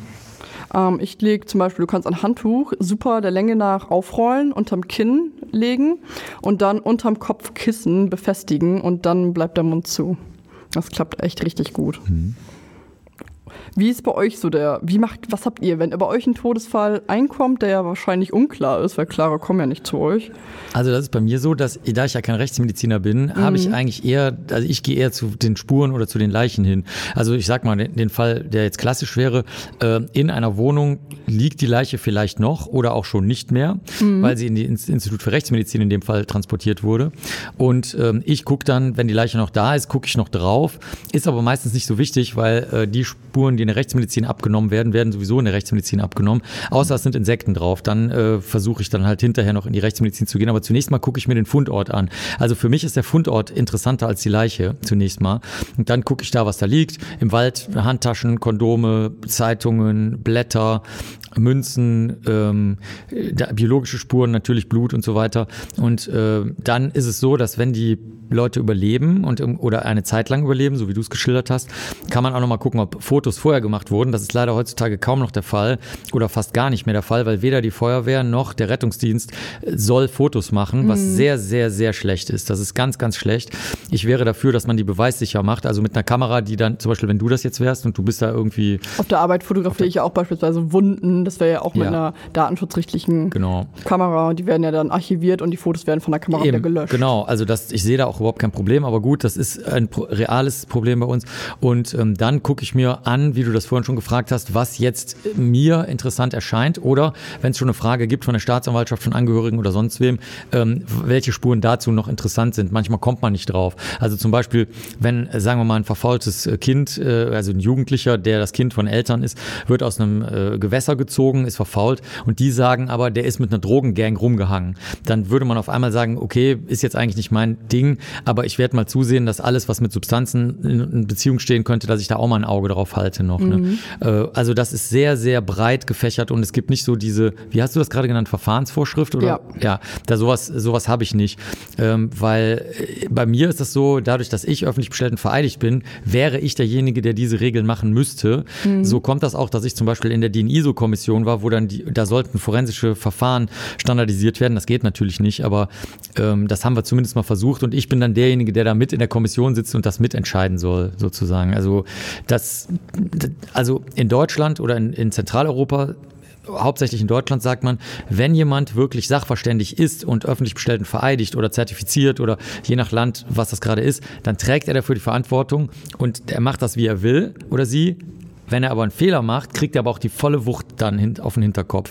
Das ist bei euch anders. Solange du dich an deine Regeln hältst, kann dir nichts passieren, weil du dann keinerlei, also du kannst, du kannst es nicht nachlässig gemacht haben, auch wenn es aus meiner Sicht etwas ist, was äh, besser anders gelaufen wäre. Aber dann sagst du, ja, ich habe mich genau an die Regeln gehalten, dann bist du raus. Bei mir ist es genau umgekehrt. Bei uns gibt es gar keine Regeln, außer jetzt gesetzliche irgendwie, ist klar, ne? Ja, okay. Aber, oder Anstandsregeln oder Ja. sowas, aber so gesehen mache ich das, was ich gerade für richtig halte.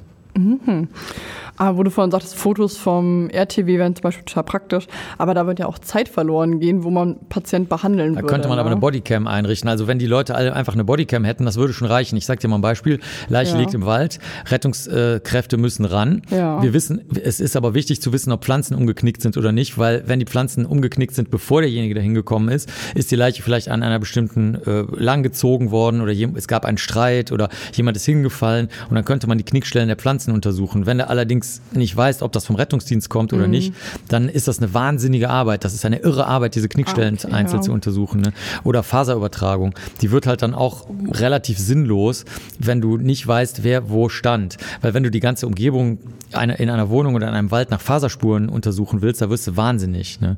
Während wenn du weißt, der Rettungsdienst war in dieser Ecke nicht, 100% nicht, das sehe ich von der Bodycam, Ja. und dann kannst du da wenigstens nach Spuren suchen und dann weißt du, die sind nicht vom Rettungsdienst. Ja, okay, das klingt schon logisch und sinnvoll ein bisschen. Ein bisschen? Ein bisschen. Ja. Durftest du denn auch schon mal im Krankenhausumfeld ermitteln oder? Ja, das ja, ist meistens nicht nötig. Also oft ist es ja so, ihr wascht ja natürlich die Menschen, wenn sie beblutet oder verkrustet oder irgendwie sonst wie sind. Das heißt, entweder gibt's dann Fotos von davor oder nicht. Und wie sich die Wunden verändern, das muss dann halt von euch dokumentiert werden. Ähm, eigentlich haben wir im Krankenhaus sehr wenig zu tun. Die Polizei, die Kripo, die geht natürlich, wie du das schon schil- geschildert hast, häufig ins Krankenhaus oder regelmäßig. Aber ähm, ich selbst habe da relativ wenig mit zu tun. Ich rede auch oft mit Tätern dann lieber. Also manchmal ist es so, dass wenn die Täter was sagen wollen, zum Beispiel wenn die schon rechtskräftig verurteilt sind und sich ungerecht behandelt fühlen, dann redest du besser mit denen und vergleichst die Spuren, die noch irgendwo in der sogenannten Asservatenkammer sind, die also noch irgendwo liegen, mit dem, was der Täter oder die Täterin erzählt, um rauszukriegen, ob der Ablauf, den der Täter, Täterin schildert, überhaupt sein kann im Einschluss- oder Ausschlussverfahren. Und ähm, da ist dann sozusagen die sterbende Person oder die tote Person oft gar nicht so wichtig, weil dann sagt zum Beispiel der Täter, ich hatte an diesem Tag eine grüne Hose an und die fasert auch, die ist aus Baumwolle. Ich verstehe nicht, warum ich verurteilt wurde, weil ich habe im Urteil gelesen, ohne Ahnung davon zu haben, dass da blaue oder schwarze Fasern gefunden wurden. Und weißt du, da, da ist dann dieser Krankenhausaspekt ist dann nicht mehr so wichtig. Der ist dann schon abgefrühstückt meistens. Ah, so, okay. Es gibt ja auch mordende Pfleger, nenne ich es mal. Ich mache hier meine Anführungsstriche. Und innen, genau. Und Pflegerinnen und wie man sich auch immer fühlt. Also alle können das ja sein, muss man ja letztendlich. Gender ist irrelevant in der Sache. Ja. Genau, also jeder könnte theoretisch morden. Ähm, hast du da Erfahrung mit? Also ich habe ja in Oldenburg gearbeitet, in Niedersachsen und am Nachbarkrankenhaus nenne ich es mal, das war nur ein paar ähm, Kilometer entfernt, da war zum Beispiel Nils, Nils Högel. Der war super bekannt, der hat, es ist nicht mal klar, wie viele Menschen er mit Kalium intravenös, also in die Vene herein, getötet hat. Er wollte sie ja per se auch nicht töten. Er wollte sich ja als Held profilieren und alle ins Leben zurückholen. Und weil er einfach so viel Kalium gegeben hat, war das gar nicht möglich. Ähm, und das ist ja erst nach Jahren herausgekommen, dass er das war. Und auch in den Vorkrankenhäusern hat er das gewagt.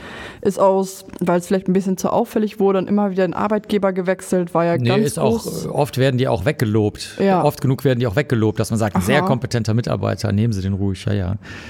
Welche Erkenntnisse hast du da noch so gefunden? Also ich habe Ordner über Ordner. Also Todesengel sind mein ganz großes Thema. Da werde ich irgendwann mal, wenn ich in, in äh, weiß ich nicht, Ruhestand, wird es nicht geben, aber wenn, ich, wenn, ich wenn ich keinen Bock mehr habe, dann werde ich da mal was so beschreiben. Ich sammle die Todesengel-Geschichten. Das war eine der ersten. Wir hatten in Köln auch so einen Todesengel.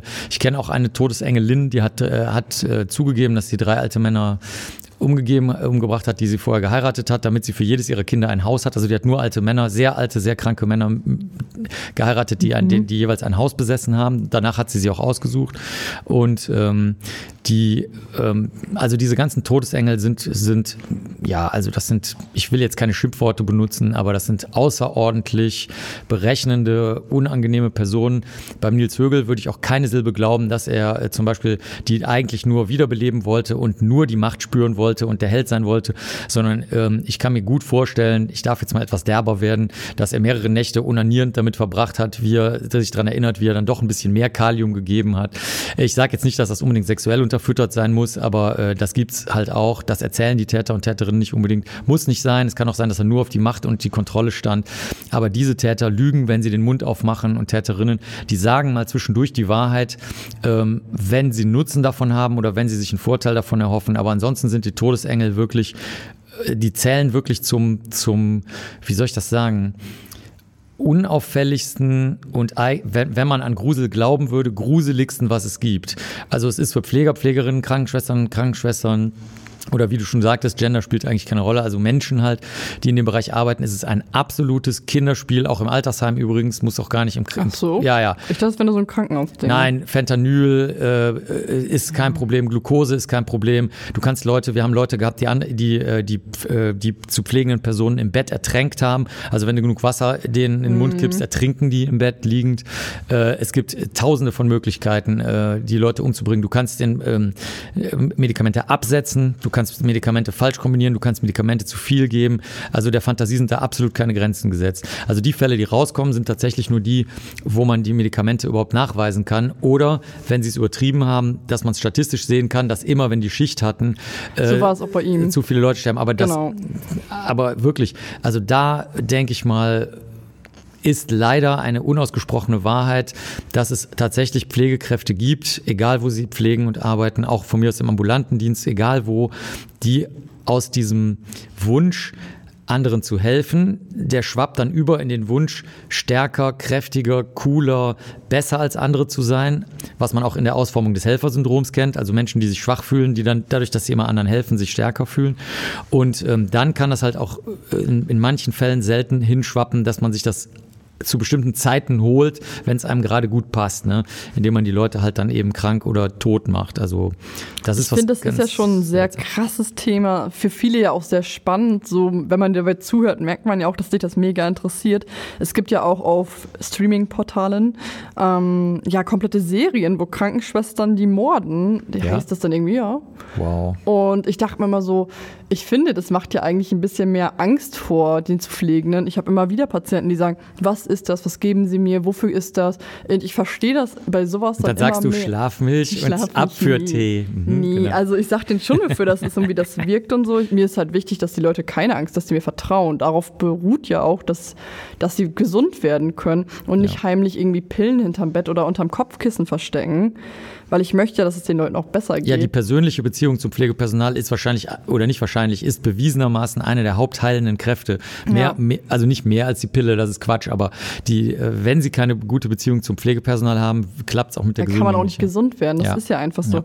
Und ich frage mich halt manchmal so mit solchen Serien, wenn man das immer wieder sieht, ist wie ein Flugzeugabsturz. Ich will fliegen und sehe mir nur Flugzeugabstürze vorher an. Natürlich bin ich dann ein panischer Fluggast, sind wir mal ehrlich. Und ich finde schon krass, wie groß dieses Thema ist, wo du schon sagst, sagt, das klar, kann überall stehen.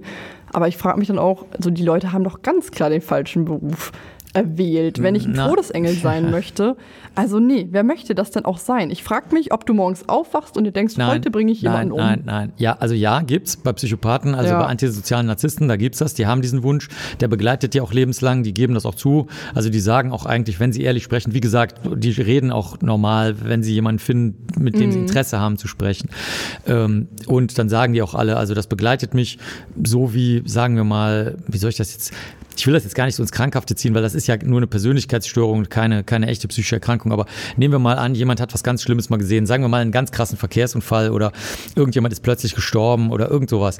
Äh, dann, dann vergisst man das nicht. Oder für Ältere, äh, die, die zum Beispiel, da ist ein US-Präsident mal getötet worden, John F. Kennedy, das haben die nie vergessen, die Leute. Oder da ist eine Raumfähre, die Challenger explodiert. Oder irgendwie sowas halt, was man nie mehr vergisst. Und so muss man sich das, glaube ich, vorstellen. Die denken die ganze Zeit zwar nicht äh, dringend und mit Drang daran, jemanden zu töten, aber die möchten das gerne. Also es begleitet sie. Und dann kannst du dir halt überlegen, machst du es oder nicht. Wo wir vorhin über Gender geredet haben, ist so wie, sagen wir, jemand ist trans und dann das begleitet ihn die ganze Zeit, das ist ins Leben eingewebt und dann irgendwann überlegt sich die Person, mache ich es jetzt oder nicht. Also lass, ändere ich jetzt meinen Gender oder nicht? Und äh, bei den, bei den äh, Mörder, bei den, in deinem Fall Todesengeln, die du jetzt da angesprochen hast, ist es halt so, die würden das wahrscheinlich jederzeit gerne machen, wenn sie natürlich keinen Ärger kriegen wenn es aber genügend der Aufmerksamkeit bewirkt, die sie gerne hätten und ähm, wenn es, äh, wie soll ich sagen, genügend Nutzen für sie persönlich bringt, sexuell oder nicht sexuell, meistens nicht sexuell. Aber es ist nicht etwas, was jetzt so äh, fremd ist, wie du das vielleicht gerne hättest. Also, dass das äh, irgendwie total seltsam ist. Also, die Leute haben alle möglichen verrückten Wünsche. Deswegen gucken die Menschen ja auch solche Serien oder gehen zu strafprozesslichen Verhandlungen. Die Menschen wollen gerne Blut und Sperma die Wand runterfließen sehen und suchen sich dann als normale Menschen den Ausweg über Krimi-Magazine oder solche Serien und andere Menschen nehmen das dann in ihren Alltag auf und setzen das vielleicht selber um. Aber ungewöhnlich ist das nicht. Ungewöhnlich ist, dass sie es umsetzen. Das liegt aber an der Persönlichkeitsstörung. Okay. Werbung mit Seele und Sachverstand. Wir machen hier keine klassische Werbung, sondern werben für gemeinnützige Organisationen. Du hast eine mitgebracht und ich habe eine mitgebracht. Und wer möchte zuerst? Du äh, oder ich? du. Ich habe uns den Weißen Ring e.V. mitgebracht. Die, haben, äh, die helfen Opfern von Kriminalitäts- und Gewaltta Gewalttaten. Man kann sich auch über das Opfertelefon, über die 116 006 dort melden. Wenn euch mal was passiert ist, meldet euch, fresst es nicht in euch hinein. Und wir hören diesbezüglich noch einen ganz spannenden Trailer. Einmal im Jahr ist Tag der Kriminalitätsopfer. Aber eigentlich ist jeden Tag ein Tag dieser Opfer, denn Unrecht geschieht jeden Tag, Gewalt geschieht jeden Tag, Leid geschieht jeden Tag. Um all diesen Opfern zu helfen und sie zu unterstützen, um ihnen Mut, Halt, Kraft und vor allem Gehör zu geben, gibt es die Ehrenamtlichen des Weißen Rings. 3200 hilfsbereite, professionell ausgebildete Menschen, denen ich heute danken möchte. Für ihren Einsatz, für ihre Hilfe, für ihre Hingabe. Und auch Sie können helfen. Mit Ihrer Spende, damit Opfer nicht alleine bleiben.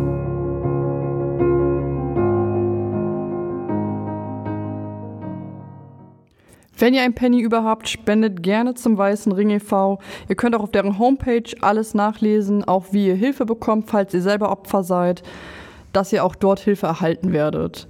Die bieten so viele Hilfsprojekte an, so viele Hilfsberatung, Online-Beratung oder auch am Telefon oder auch persönlich vor Ort. Geht hin, wenn ihr Probleme habt. Ja, also ich würde anstatt jetzt eine Organisation zu nennen, lieber mal auf das eingehen, was du gesagt hast. Da fallen mir nämlich noch ein paar Sachen zu ein. Gerne. Nutze ich die Werbezeit dazu lieber. Also erstens, ähm, es gibt auch ähm, viele Dinge, wo man wirklich auch am Telefon schnell eine Beratung braucht, zum Beispiel bei häuslicher Gewalt, weil das Problem ist, dass wir diese endlose Spirale kennen. Er oder sie wird es nie wieder tun äh, äh, und so weiter. Und dann muss also wirklich die Polizei den Leuten echt den Schlüssel abnehmen und denen wirklich den, den Zugang zur Wohnung verbieten und so weiter. Weil äh, natürlich die, die gewalttätigen Menschen wissen, dass wenn sie dann auf die Tränendrüse drücken oder den Weinerlichen kriegen, dann wird der Partner oder die Partnerin die also sofort wieder zurücknehmen. Und da ist es wirklich gut, wenn die äh, wie- wieder äh, bei, mit dieser unsäglichen Klaviermusik, die auch echt extrem unangemessen ist in dieser Sache, da das gerade hint, äh, wie der Sprecher das gesagt hat, ähm, da äh, braucht man eine schnelle Beratung, weil die Leute müssen, also die können dir ja die Entscheidung nicht abnehmen, aber die müssen dir sagen, äh, passen Sie auf, wir wissen wahrscheinlich, was jetzt als nächstes passiert, aber denken Sie bitte daran, was wir Ihnen gerade sagen. Wenn es das nächste Mal und übernächste Mal passiert, wir sind immer noch da und wir sagen Ihnen dann, wo Sie hingehen können. Also das äh, finde ich sehr, sehr gut an den Opferhilfsorganisationen und zu der blöden Klaviermusik. Also, dass diese ganzen Gewaltsachen oder auch Kriminalitätsopfersachen, das Letzte, das allerletzte, was die Leute brauchen, ist äh, besinnliche, trauernde, beruhigende Klaviermusik. Das ist also wirklich zum Kotzen, was sie da in diesem Trailer gemacht haben, sondern das ist in Wirklichkeit, ähm, äh, man muss die Leute ähm, äh, ernst nehmen, aktivieren. Man muss zu denen sagen, ähm, passen Sie mal auf, diese Möglichkeiten haben Sie noch und die gebe ich Ihnen jetzt in die Hand. Sie können da und dahin gehen. Sie können das und das in Auftrag geben, die spurenkundliche Untersuchung. Sie können eine Unterhose untersuchen lassen. Bitte erzählen Sie uns mal, wo der Täter oder die Täterin Sie mit den Lippen berührt hat. Ähm, sagen Sie uns doch mal, was Sie ungewöhnlich finden am Verhalten Ihres äh, Angehörigen eine Stunde bevor der gestorben ist, egal ob die Polizei Ihnen das glaubt oder nicht und so. Also deswegen finde ich die Opferhilfsorganisationen auch wirklich sehr, sehr, sehr gut und möchte bitte nur diese Klaviermusik daraus streichen, sondern da muss Ruhe und Konzentration und Ernsthaftigkeit herrschen bei, bei solchen Leuten, ja, die Opfer von Kriminalität und Gewalt sind. Nach unserer, ich nenne es mal Werbung, würde ich sagen, sollten wir nochmal unsere Spotify-Playlist ein bisschen füttern. Ich habe einen Wunsch wieder mitgebracht und zwar Ghost von Ellie. Und du hast auch einen mitgebracht und zwar? Weiß ich nicht. Ich habe euch ja nur Vorschläge geschickt. Wir lassen uns überraschen. Okay, und wir lassen uns überraschen. Es ist übrigens 80er Jahre von Kontrast. Ah, von der sehr guten Band Kontrast, von der exzellenten, einer der besten Bands der Welt. Kontrast, die äh, wahrscheinlich keiner kennt, aber holt euch alle Lieder von denen. Viele sind auch gratis bei denen auf der Webseite. Einheitsschritt.de, super geile Band. Hört sie euch gerne auf Spotify unter gepflegte Liste an. Und wenn ihr gerade eh schon vom Podcast weggeht, folgt mir doch auch gleich auf Instagram Schwester Henrike. Du bist ja auch Landesvorsitzender bei Die Partei, also bei der Partei Die Partei. Und bei uns ähm, in der Klinik haben wir auch natürlich ein paar Parteimitglieder, ein paar, paar Parteianhänger. Und du wolltest ja auch als Oberbürgermeister in deiner Heimatstadt Köln ähm, ja, antreten. Regieren, war, regieren, regieren. Regieren, natürlich. Du wolltest die Menschheit unter dir stehen ja, sehen. Ja, Was war da dein Motiv oder warum bist du überhaupt politisch so aktiv?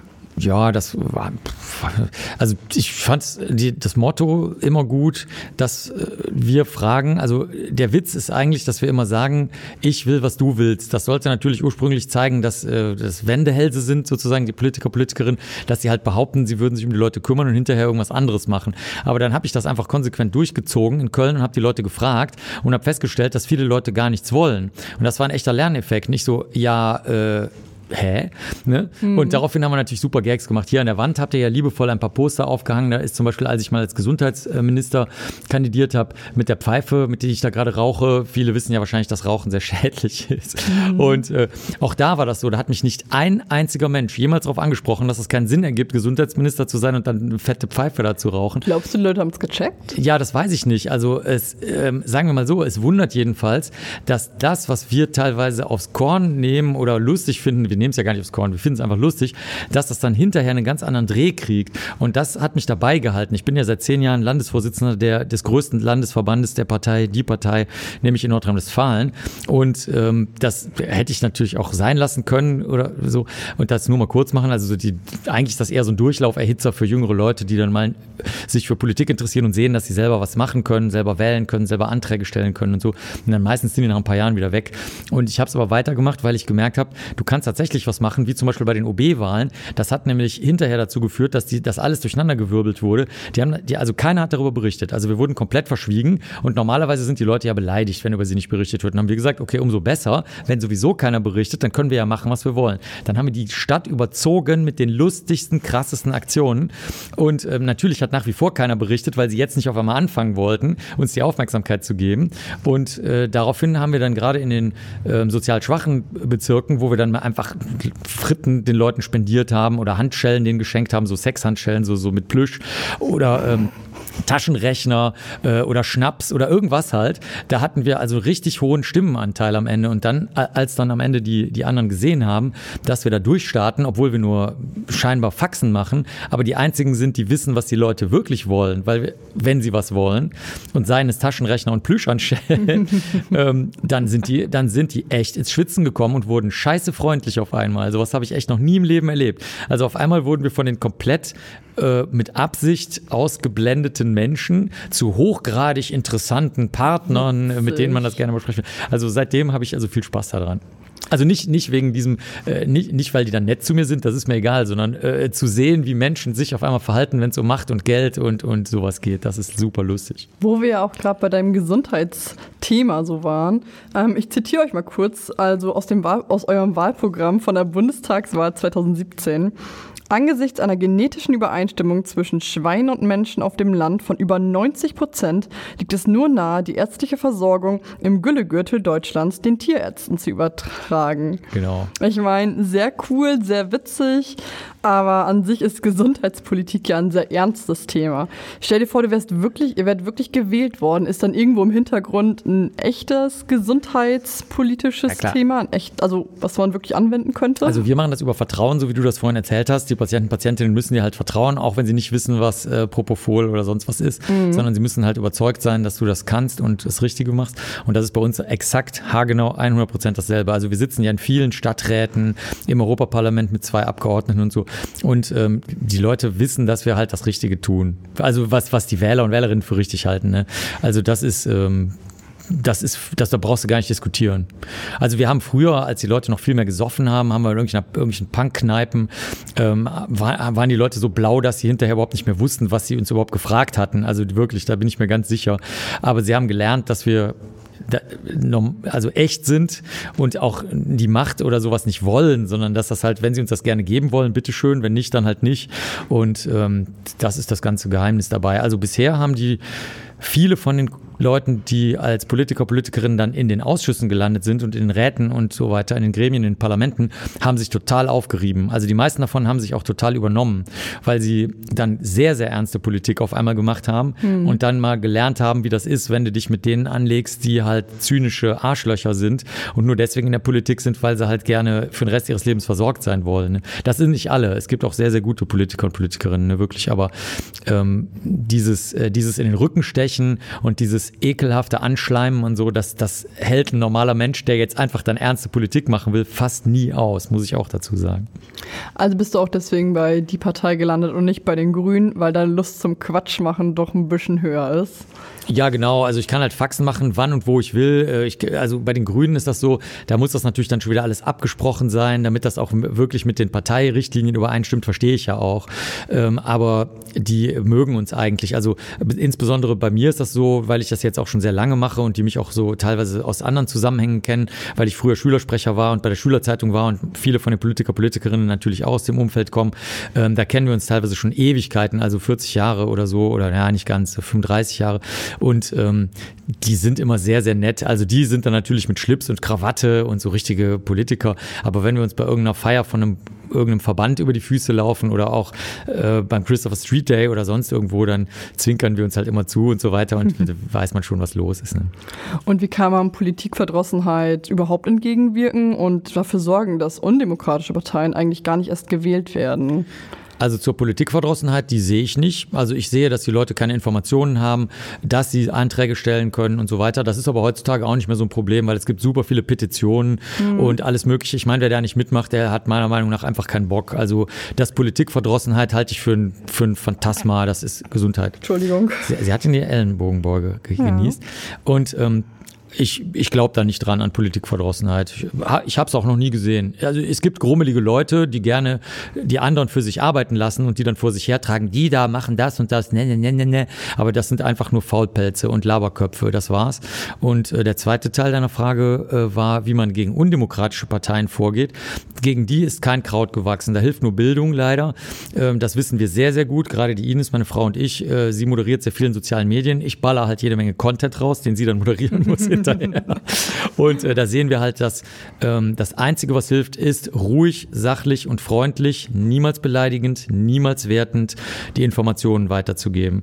Da, da kannst du nichts machen. Wir sind sehr oft in Regionen unterwegs, wo Parteien, die du und ich für nicht demokratisch schon halten würden, ähm, unterwegs sind und das ist, das ist wie beim Sektenausstieg helfen. Du kannst die, diese gefühlsmäßige Verbindung kannst du den Leuten nicht nehmen, die haben die. Und du musst denen halt klar machen, pass auf, dein Gefühl ist ist da, das ist echt, aber das hat nichts mit den Tatsachen und der Wahrheit zu tun, wie bei einem Sektenausstieg halt. Oh. Und dann müssen die Leute selber überlegen, ob sie diesen Sektenausstieg durchziehen wollen oder diesen, diesen, diese Abwendung von der Undemokratie und von dem Ich bin stärker und wichtiger als andere oder ob sie eben zu schwach dafür sind und halt sozusagen in dieser undemokratischen und oder Sektenstruktur bleiben. Da kannst du nichts machen. Du kannst dir nur die, das Material dazu liefern. Und natürlich, was, was jetzt gerade die großen Parteien gelernt haben, man muss sich extrem stark abgrenzen von denen. Du darfst also jetzt nicht immer sagen, so, ja, ja, alles klar, dann kann man ja trotzdem ein Bier mit denen trinken. Da muss man super streng sein. Also eine Partei, also die SPD, die hat diese Erfahrung ganz, ganz krass machen müssen. Die ähm, haben vor vor wenigen Jahren beschlossen, super, die nennen das immer klare Kante zeigen. Das ist so ein blödes Schwurbelbegriff, aber das, muss, das mussten die erst mal lernen. Die CDU übrigens auch. Die CDU ist noch stärker davon betroffen gewesen. Da haben sogar mehrere Spitzenpolitiker von der CDU gesagt, mhm. äh, ganz wichtig ist, keinen Millimeter denen geben und nicht versuchen, die mit Tatsachen zu überzeugen. Aber ich, ich trete ja da nicht als Politiker auf, sondern als Mensch. Ja. Und als Mensch versorgen wir die anderen Menschen, die auch nicht Politiker und Politikerinnen sind, einfach mit den Tatsachen fertig fertig. Ich möchte nicht mit Mord, Totschlag und Parteipolitik aus der Episode rausgehen. Deshalb werfe ich einfach mal das Wort Ig Nobelpreis in den Raum. Was ist das und warum darfst du da irgendwas entscheiden? Das sind die Nobelpreise, die wir mittlerweile immer in der Woche vor den echten Nobelpreisen verleihen an der Harvard University. Deswegen habe ich vorhin nämlich Harvard gesagt, mhm. als du mhm. Harvard oder Oxford gesagt hast. Ähm, obwohl, Haben auch den schöneren Campus. Ja, andere, einerseits. Andererseits, meine Ex-Mitarbeiterin, die Saskia arbeitet jetzt in Oxford. Also so gesehen, das habe ich auch mhm. da gesagt, ah, das ist schwierig. Aber gut, ich sollte ja nur eine Sache sagen. Und in Harvard, im Sanders Theater, das ist so ein holzgetäfelter alter Saal, da werden einmal im Jahr die Spaßnobelpreise verliehen für echte Forschungsergebnisse, die sich halt lustig anhören müssen, damit sie das Interesse auf sich ziehen. Also niemand kennt echte Nobelpreise, niemand. Ne? Kannst ja mal jemanden fragen, wer hat letztes Jahr einen Chemie-Nobelpreis bekommen oder so. Äh, letztes Jahr, was? so, what? Wann war letztes Jahr? Also hm. da kommst du gar nicht erst zum In Inhalt. Ja, aber da kommst, also ich will nur sagen, man, man, man kommt gar nicht zum Inhalt ja. durch. Ne? Und äh, wir versuchen halt dann zu sagen, gut, dann nehmen wir niederschwellige Untersuchungen, die finden die Leute lustig und wenn sie Spaß haben, können sie sich ja angucken, was die Leute gemacht haben. Die laden wir auch ein, die Preisträger. Und ähm, dann werden Papierflieger geworfen, dieses Jahr virtuell. Die Ines und ich haben auch virtuell welche geworfen. Wenn also die Spaßnobelpreise sind in Kürze, könnt ihr uns also Papierflieger virtuell werfen sehen. Und ähm, das ist ein Riesending. Die vom Leute vom MIT sind da, also die Ingenieur-Nerds, die also immer irgendwelche technischen Geniestreiche bringen. Die lassen sich immer was einfallen. Es ist sehr kindisch, sehr, sehr, sehr kindisch. Die Amerikaner sind unheimlich kindisch. Äh, die machen dann zum Beispiel, haben sie mal die Flohmärkte leer gekauft und sind alle reinspaziert mit, mit ähm, schlechten, schlecht gemalten Bildern, die, die auf dem Flohmarkt verkauft wurden. Und dann haben sie gesagt, sie gründen jetzt das Museum of Bad Art. Also die Idee ist brillant, aber das ist mehr so ein Saufwitz, wäre das in Deutschland. Ne? So mhm. hahaha. Und die ziehen das dann durch und lachen sich tot. Oder einmal waren sie alle als Hühner verkleidet was man auch sagen würde, so ja, beim Junggesellenabschied, aber es musste jetzt nicht an der Harvard University bei den IGB Nobelpreisen. Also es ist, es ist ein, ein wirkliches Irrenhaus, aber immer mit ganz starker Betonung darauf, das ist total spannend, was die Leute gemacht haben. Das sind echte Leute, die lachen wir auch nicht aus, sondern wir zeigen den Forschern und Forscherinnen selber, dass sie was Lustiges gemacht haben, ohne es zu merken. Und allen anderen Leuten zeigen wir, dass es halt auch Forschung gibt, die nicht so schwer zu begreifen ist und wo man dann halt auch mal drüber schmunzeln darf. Das Beste kommt zum Schluss. In dieser einzigartigen Rubrik erzählen wir uns was über die Erfolge und über die Fails der Woche. Und ich lasse dich gerne zwei, drei Minuten nachdenken, egal ob privat oder beruflich. Und ich fange einfach mal mit meinem Fail der Woche an. Wir haben ein Stationstreffen im Biergarten mit sehr viel Sicherheitsabstand, mit einer sehr kleinen Gruppe. Und da haben wir mit ganz viel Sicherheitsabstand an mehreren Tischen Bierpong gespielt und ich habe leider verloren. Ganz klar mein Fail der Woche gewesen. Und dann warst du betrunken? Nö. Nö. So viel Bier haben wir. Also Aber wo ist der Fail? Der Fail ist, dass ich verloren habe. Ich ah. bin wirklich gut im Bierpong eigentlich. Oh, verstehe. Ach, das habe ich ja. gar nicht bisher gemerkt. Du bist so, ein, so eine, so eine Alpha-Henrike. So nee, ich bin keine Alpha-Henrike. Das ist ja schrecklich. Ja, weil du sagst, ich, ich bin sehr gut da drin und Ich bin wirklich gut. So, ich bin wirklich oft auf Festivals und dann übt man ja auch. Und man spielt ja regelmäßig. Ach, es ist nur durch die Übung, nicht weil du die Beste sein nein, willst? Nein, nein, ah, das ist durch verstehe. die Übung. Verstehe. Und ich habe gegen jemanden gespielt, der es das erste Mal gespielt ah. hat. Und ich habe wirklich, wirklich Hochhaus verloren. Wow. Das war schon ein bisschen enttäuschend für mich und mein Ego.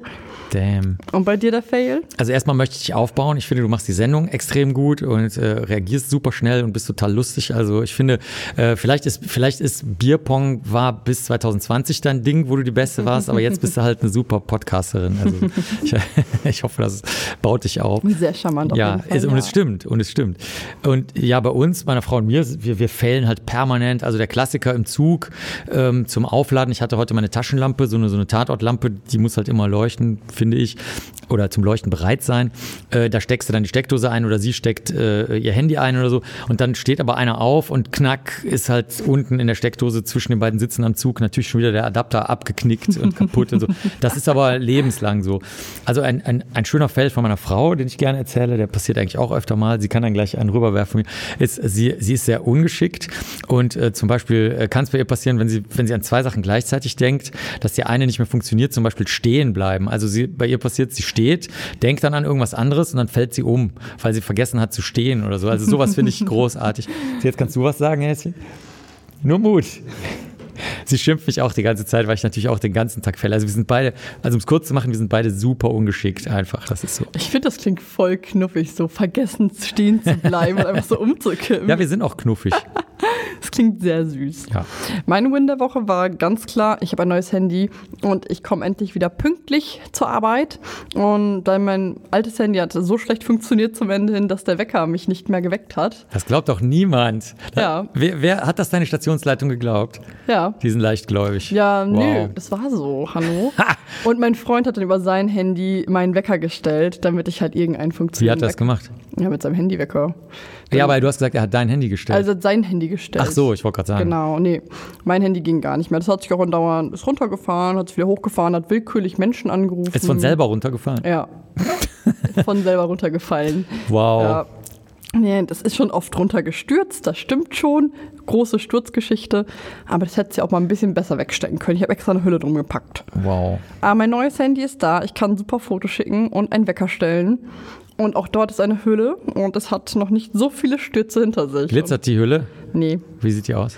Die Hülle ist durchsichtig, denn mein Handy ist orange und das ist so ein richtig schönes das Korallorange. Handy sieht geil aus. Ja, da wollte ich nichts verstecken. Nice. Die Hülle ist wirklich nur als ja, Sturzgefährdungsvermeidung. Verstehe, verstehe. Mhm. Von welcher Firma? Darf man ruhig mal sagen. Ich weiß nicht, ob ich das sagen Ja, klar, ich sag, da kann ich nämlich. Ist ein Google Pixel. Google Pixel, nee, da, Ja. wir können ja mehrere Handy machen. Also ich kann zum Beispiel was zum Herabstürzen sagen. Da habe ich dich ja gerade geflaxt, ne? Handys fallen nicht von selber runter, tun sie aber wohl. Zum Beispiel das iPhone, das, das, ist, das hat nämlich die Eigenart, dass das so ver Schimpfworte glatt ist, dass äh, wenn es auch nur die allerkleinste Neigung 0, irgendwas Grad hat, Das hatte ich mit meinem iPhone früher auch. Siehste? Das ist so also viele. Spider-Man-Apps gehabt. wow. Ja, und mein Xiaomi wollte dann irgendwann den Wecker nicht mehr stellen. Das war so ein Asia-Phone, Ja. aber es war wirklich hübsch. Ich kaufe Handy noch hübsch. Was würdest du, ja, das finde ich, nee, das finde ich überhaupt, das sage ich zu allen Leuten, wenn die von mir technische Ratschläge haben wollen, weil ich bin natürlich charakterlich und damit auch beruflich Technikfreak. Ich habe halt irgendwelche Tatortlampen, wo verschiedene Wellenlängen rauskommen und sie dies und das. Und dann fragen die mich, was sie kaufen. Dann sage ich immer, kauf dir das, was am besten aussieht und wo du dich glücklich mitfühlst. Ja. Immer. Ist so. Das denke ich mir auch jedes Mal so. ja. Und dein Win der Woche? Häschen, was war unser Win der Woche? Dass die Freilichtsachen geklappt haben. Also es sind ja alle Veranstaltungen abgesagt, weil bei Mhm. uns leider immer ausverkauft ist, schon ein, zwei Jahre im Voraus. Das ist keine Angeberei jetzt wirklich. Ich weiß, das hört sich beknackt an, aber ist halt so. Und ähm, M? wir, nee, nee, ich war nur gerade abgelenkt. Ich bin leicht ablenkbar, weil, weil wir da gerade fotografiert werden. Und dann ähm, sind wir auf Freilichtbühnen eingeladen worden und ich habe zu meiner Frau bei der Abreise noch gesagt, forget it. Es wird regnen, es wird irgendwas passieren, mir wird was runterfallen. Das wird auf jeden Fall schief gehen. Der, der eine Regentropfen geht an die eine Stelle von deinem Laptop, an der er empfindlich ist und dann der Anschluss nicht mehr funktioniert und durchbrutzelt. Nichts ist passiert. Wir, wir haben alle Freiluftveranstaltungen haben perfekt geklappt. Es war dunkel zur richtigen Zeit, die Beamer haben funktioniert, die Windböen haben die Leinwände nicht umgerissen. Es gab Sprudelwasser zu trinken, weil ich hasse das, wenn die mir so äh, äh, ohne Sprudel das Wasser hinstellen. Alles Mögliche. Also äh, das war ein Mega-Win. Das klingt nach einem sehr, sehr Und, guten Win. und noch ein Win. Wir war, der, das wissen die meisten nicht. Die Firma Elbenwald, die äh, sehr gute Merch für alle möglichen Universen herstellt, von Star Ja, Wars ich bis bin da Harry- gerne. Ja, Ich jeder. kaufe da ganz oft Geschenke Ja, für jeder Leute. ist da gerne, ne? Ja. Genau, und dann habe ich für ein kleines Kind, wo ich sozusagen die Geburt äh, äh, telefonisch miterlebt habe, ähm, die, die ist jetzt schon was älter, die kleine Käthe, dann muss ich Geschenke kaufen. Jetzt weiß man natürlich nicht, ob die kleine Käthe eher so ein, mehr so sich für Jungssachen oder Mädchensachen interessiert oder was. Und dann habe ich ähm, eine Minute vor sechs beim Elbenwald in Chemnitz, äh, in, in Cottbus, die meisten wissen nicht, dass der Elbenwald aus Cottbus kommt, also in der, im Stammsitz, bin ich eine Minute vor rein, die Mitarbeiterin super keinen Bock gehabt. Und ich so, Kein bitte, Wunder. ich so, bitte, bitte, ich brauche nicht länger als 60 Sekunden und sie schon so, oh, ey. Auf jeden Fall hat sie mich noch reingelassen und da haben wir eine riesige Wundertüte mit den besten Sachen bekommen und eins davon, nämlich das Disney Prinzessinnenbuch mit Goldschnitt, war dann das, was die kleine Käthe wollte und die, die Win-Situation, als ob das nicht schon geil genug wäre. Alle anderen Sachen, äh, kleine Niffler aus der Restekiste für 1,50, äh, Nibbler, äh, Ni- Nibbler oder Niffler? Häschen. Niffler. Niffler von Tierwesen und ja. Ähm, dann dann gab es noch von Lilo und Stitch, das kennt gar keiner mehr, gab es Glitzer Lilo und Stitches, die so mit Glitzerpaletten, super geil, äh, äh, aus Metall Batman-Anhänger. Das heißt, ich habe jetzt eine riesige Schatzkiste, die ich natürlich nicht Voller weggebe. Krimskram. Super geil. Sehr, sehr cool. Zum Schluss hören wir uns nochmal dein letztes Stück aus, Mensch aus Glas. Von der extrem guten Band Welle Erdball, deren Autogramme ich auf meinem Arm tätowiert habe. Yes. Ganz besondere Verbindung. Wir hören rein. Ihr könnt auch gerne auf unserer Spotify-Playlist die gepflegte Liste reinhören. Es war mir eine Ehre, dass du heute im Podcast dabei warst. Viele meiner Hörer haben vorher schon von dir gehört und haben sich riesig darauf gefreut, haben mich auch alle darauf angesprochen. Ähm, mich hat es sehr gefreut, dass wir dich hier so persönlich auch kennenlernen durften. Und ja, wer noch mehr erfahren will, kann sich ja einfach deine Biografie, mein Leben nach dem Tod besorgen. Und jetzt geht's zurück nach Köln oder was ist dein nächstes Ziel? Euer Nee, nächstes Ziel? Nee, ich habe ich hab gesagt, äh, ich fahr, wir fahren jetzt nach Amsterdam. Da fährt der Zug durch, fuck it, ab nach Amsterdam. Einfach, weil wir es weil wir's können. Weil wir es Ja. können. Sehr cool. Natürlich mit super Sparpreis, ne? also zweite Klasse. Folgt uns auch auf Instagram, mir at Schwester Henrike und dir. At, also äh, Markito unterstrich Benecke, B-E-N-E-C-K-E. Ah, folgt der, äh, folgt der Henrike, komm, ist besser. Ihr findet ihn. Ja. Wir freuen uns auf euch. Tschö. Tschüss. Zu Tisch mit Schwester Henrike, der gepflegte Podcast. Powered bei Krankenhaus Bethel Berlin.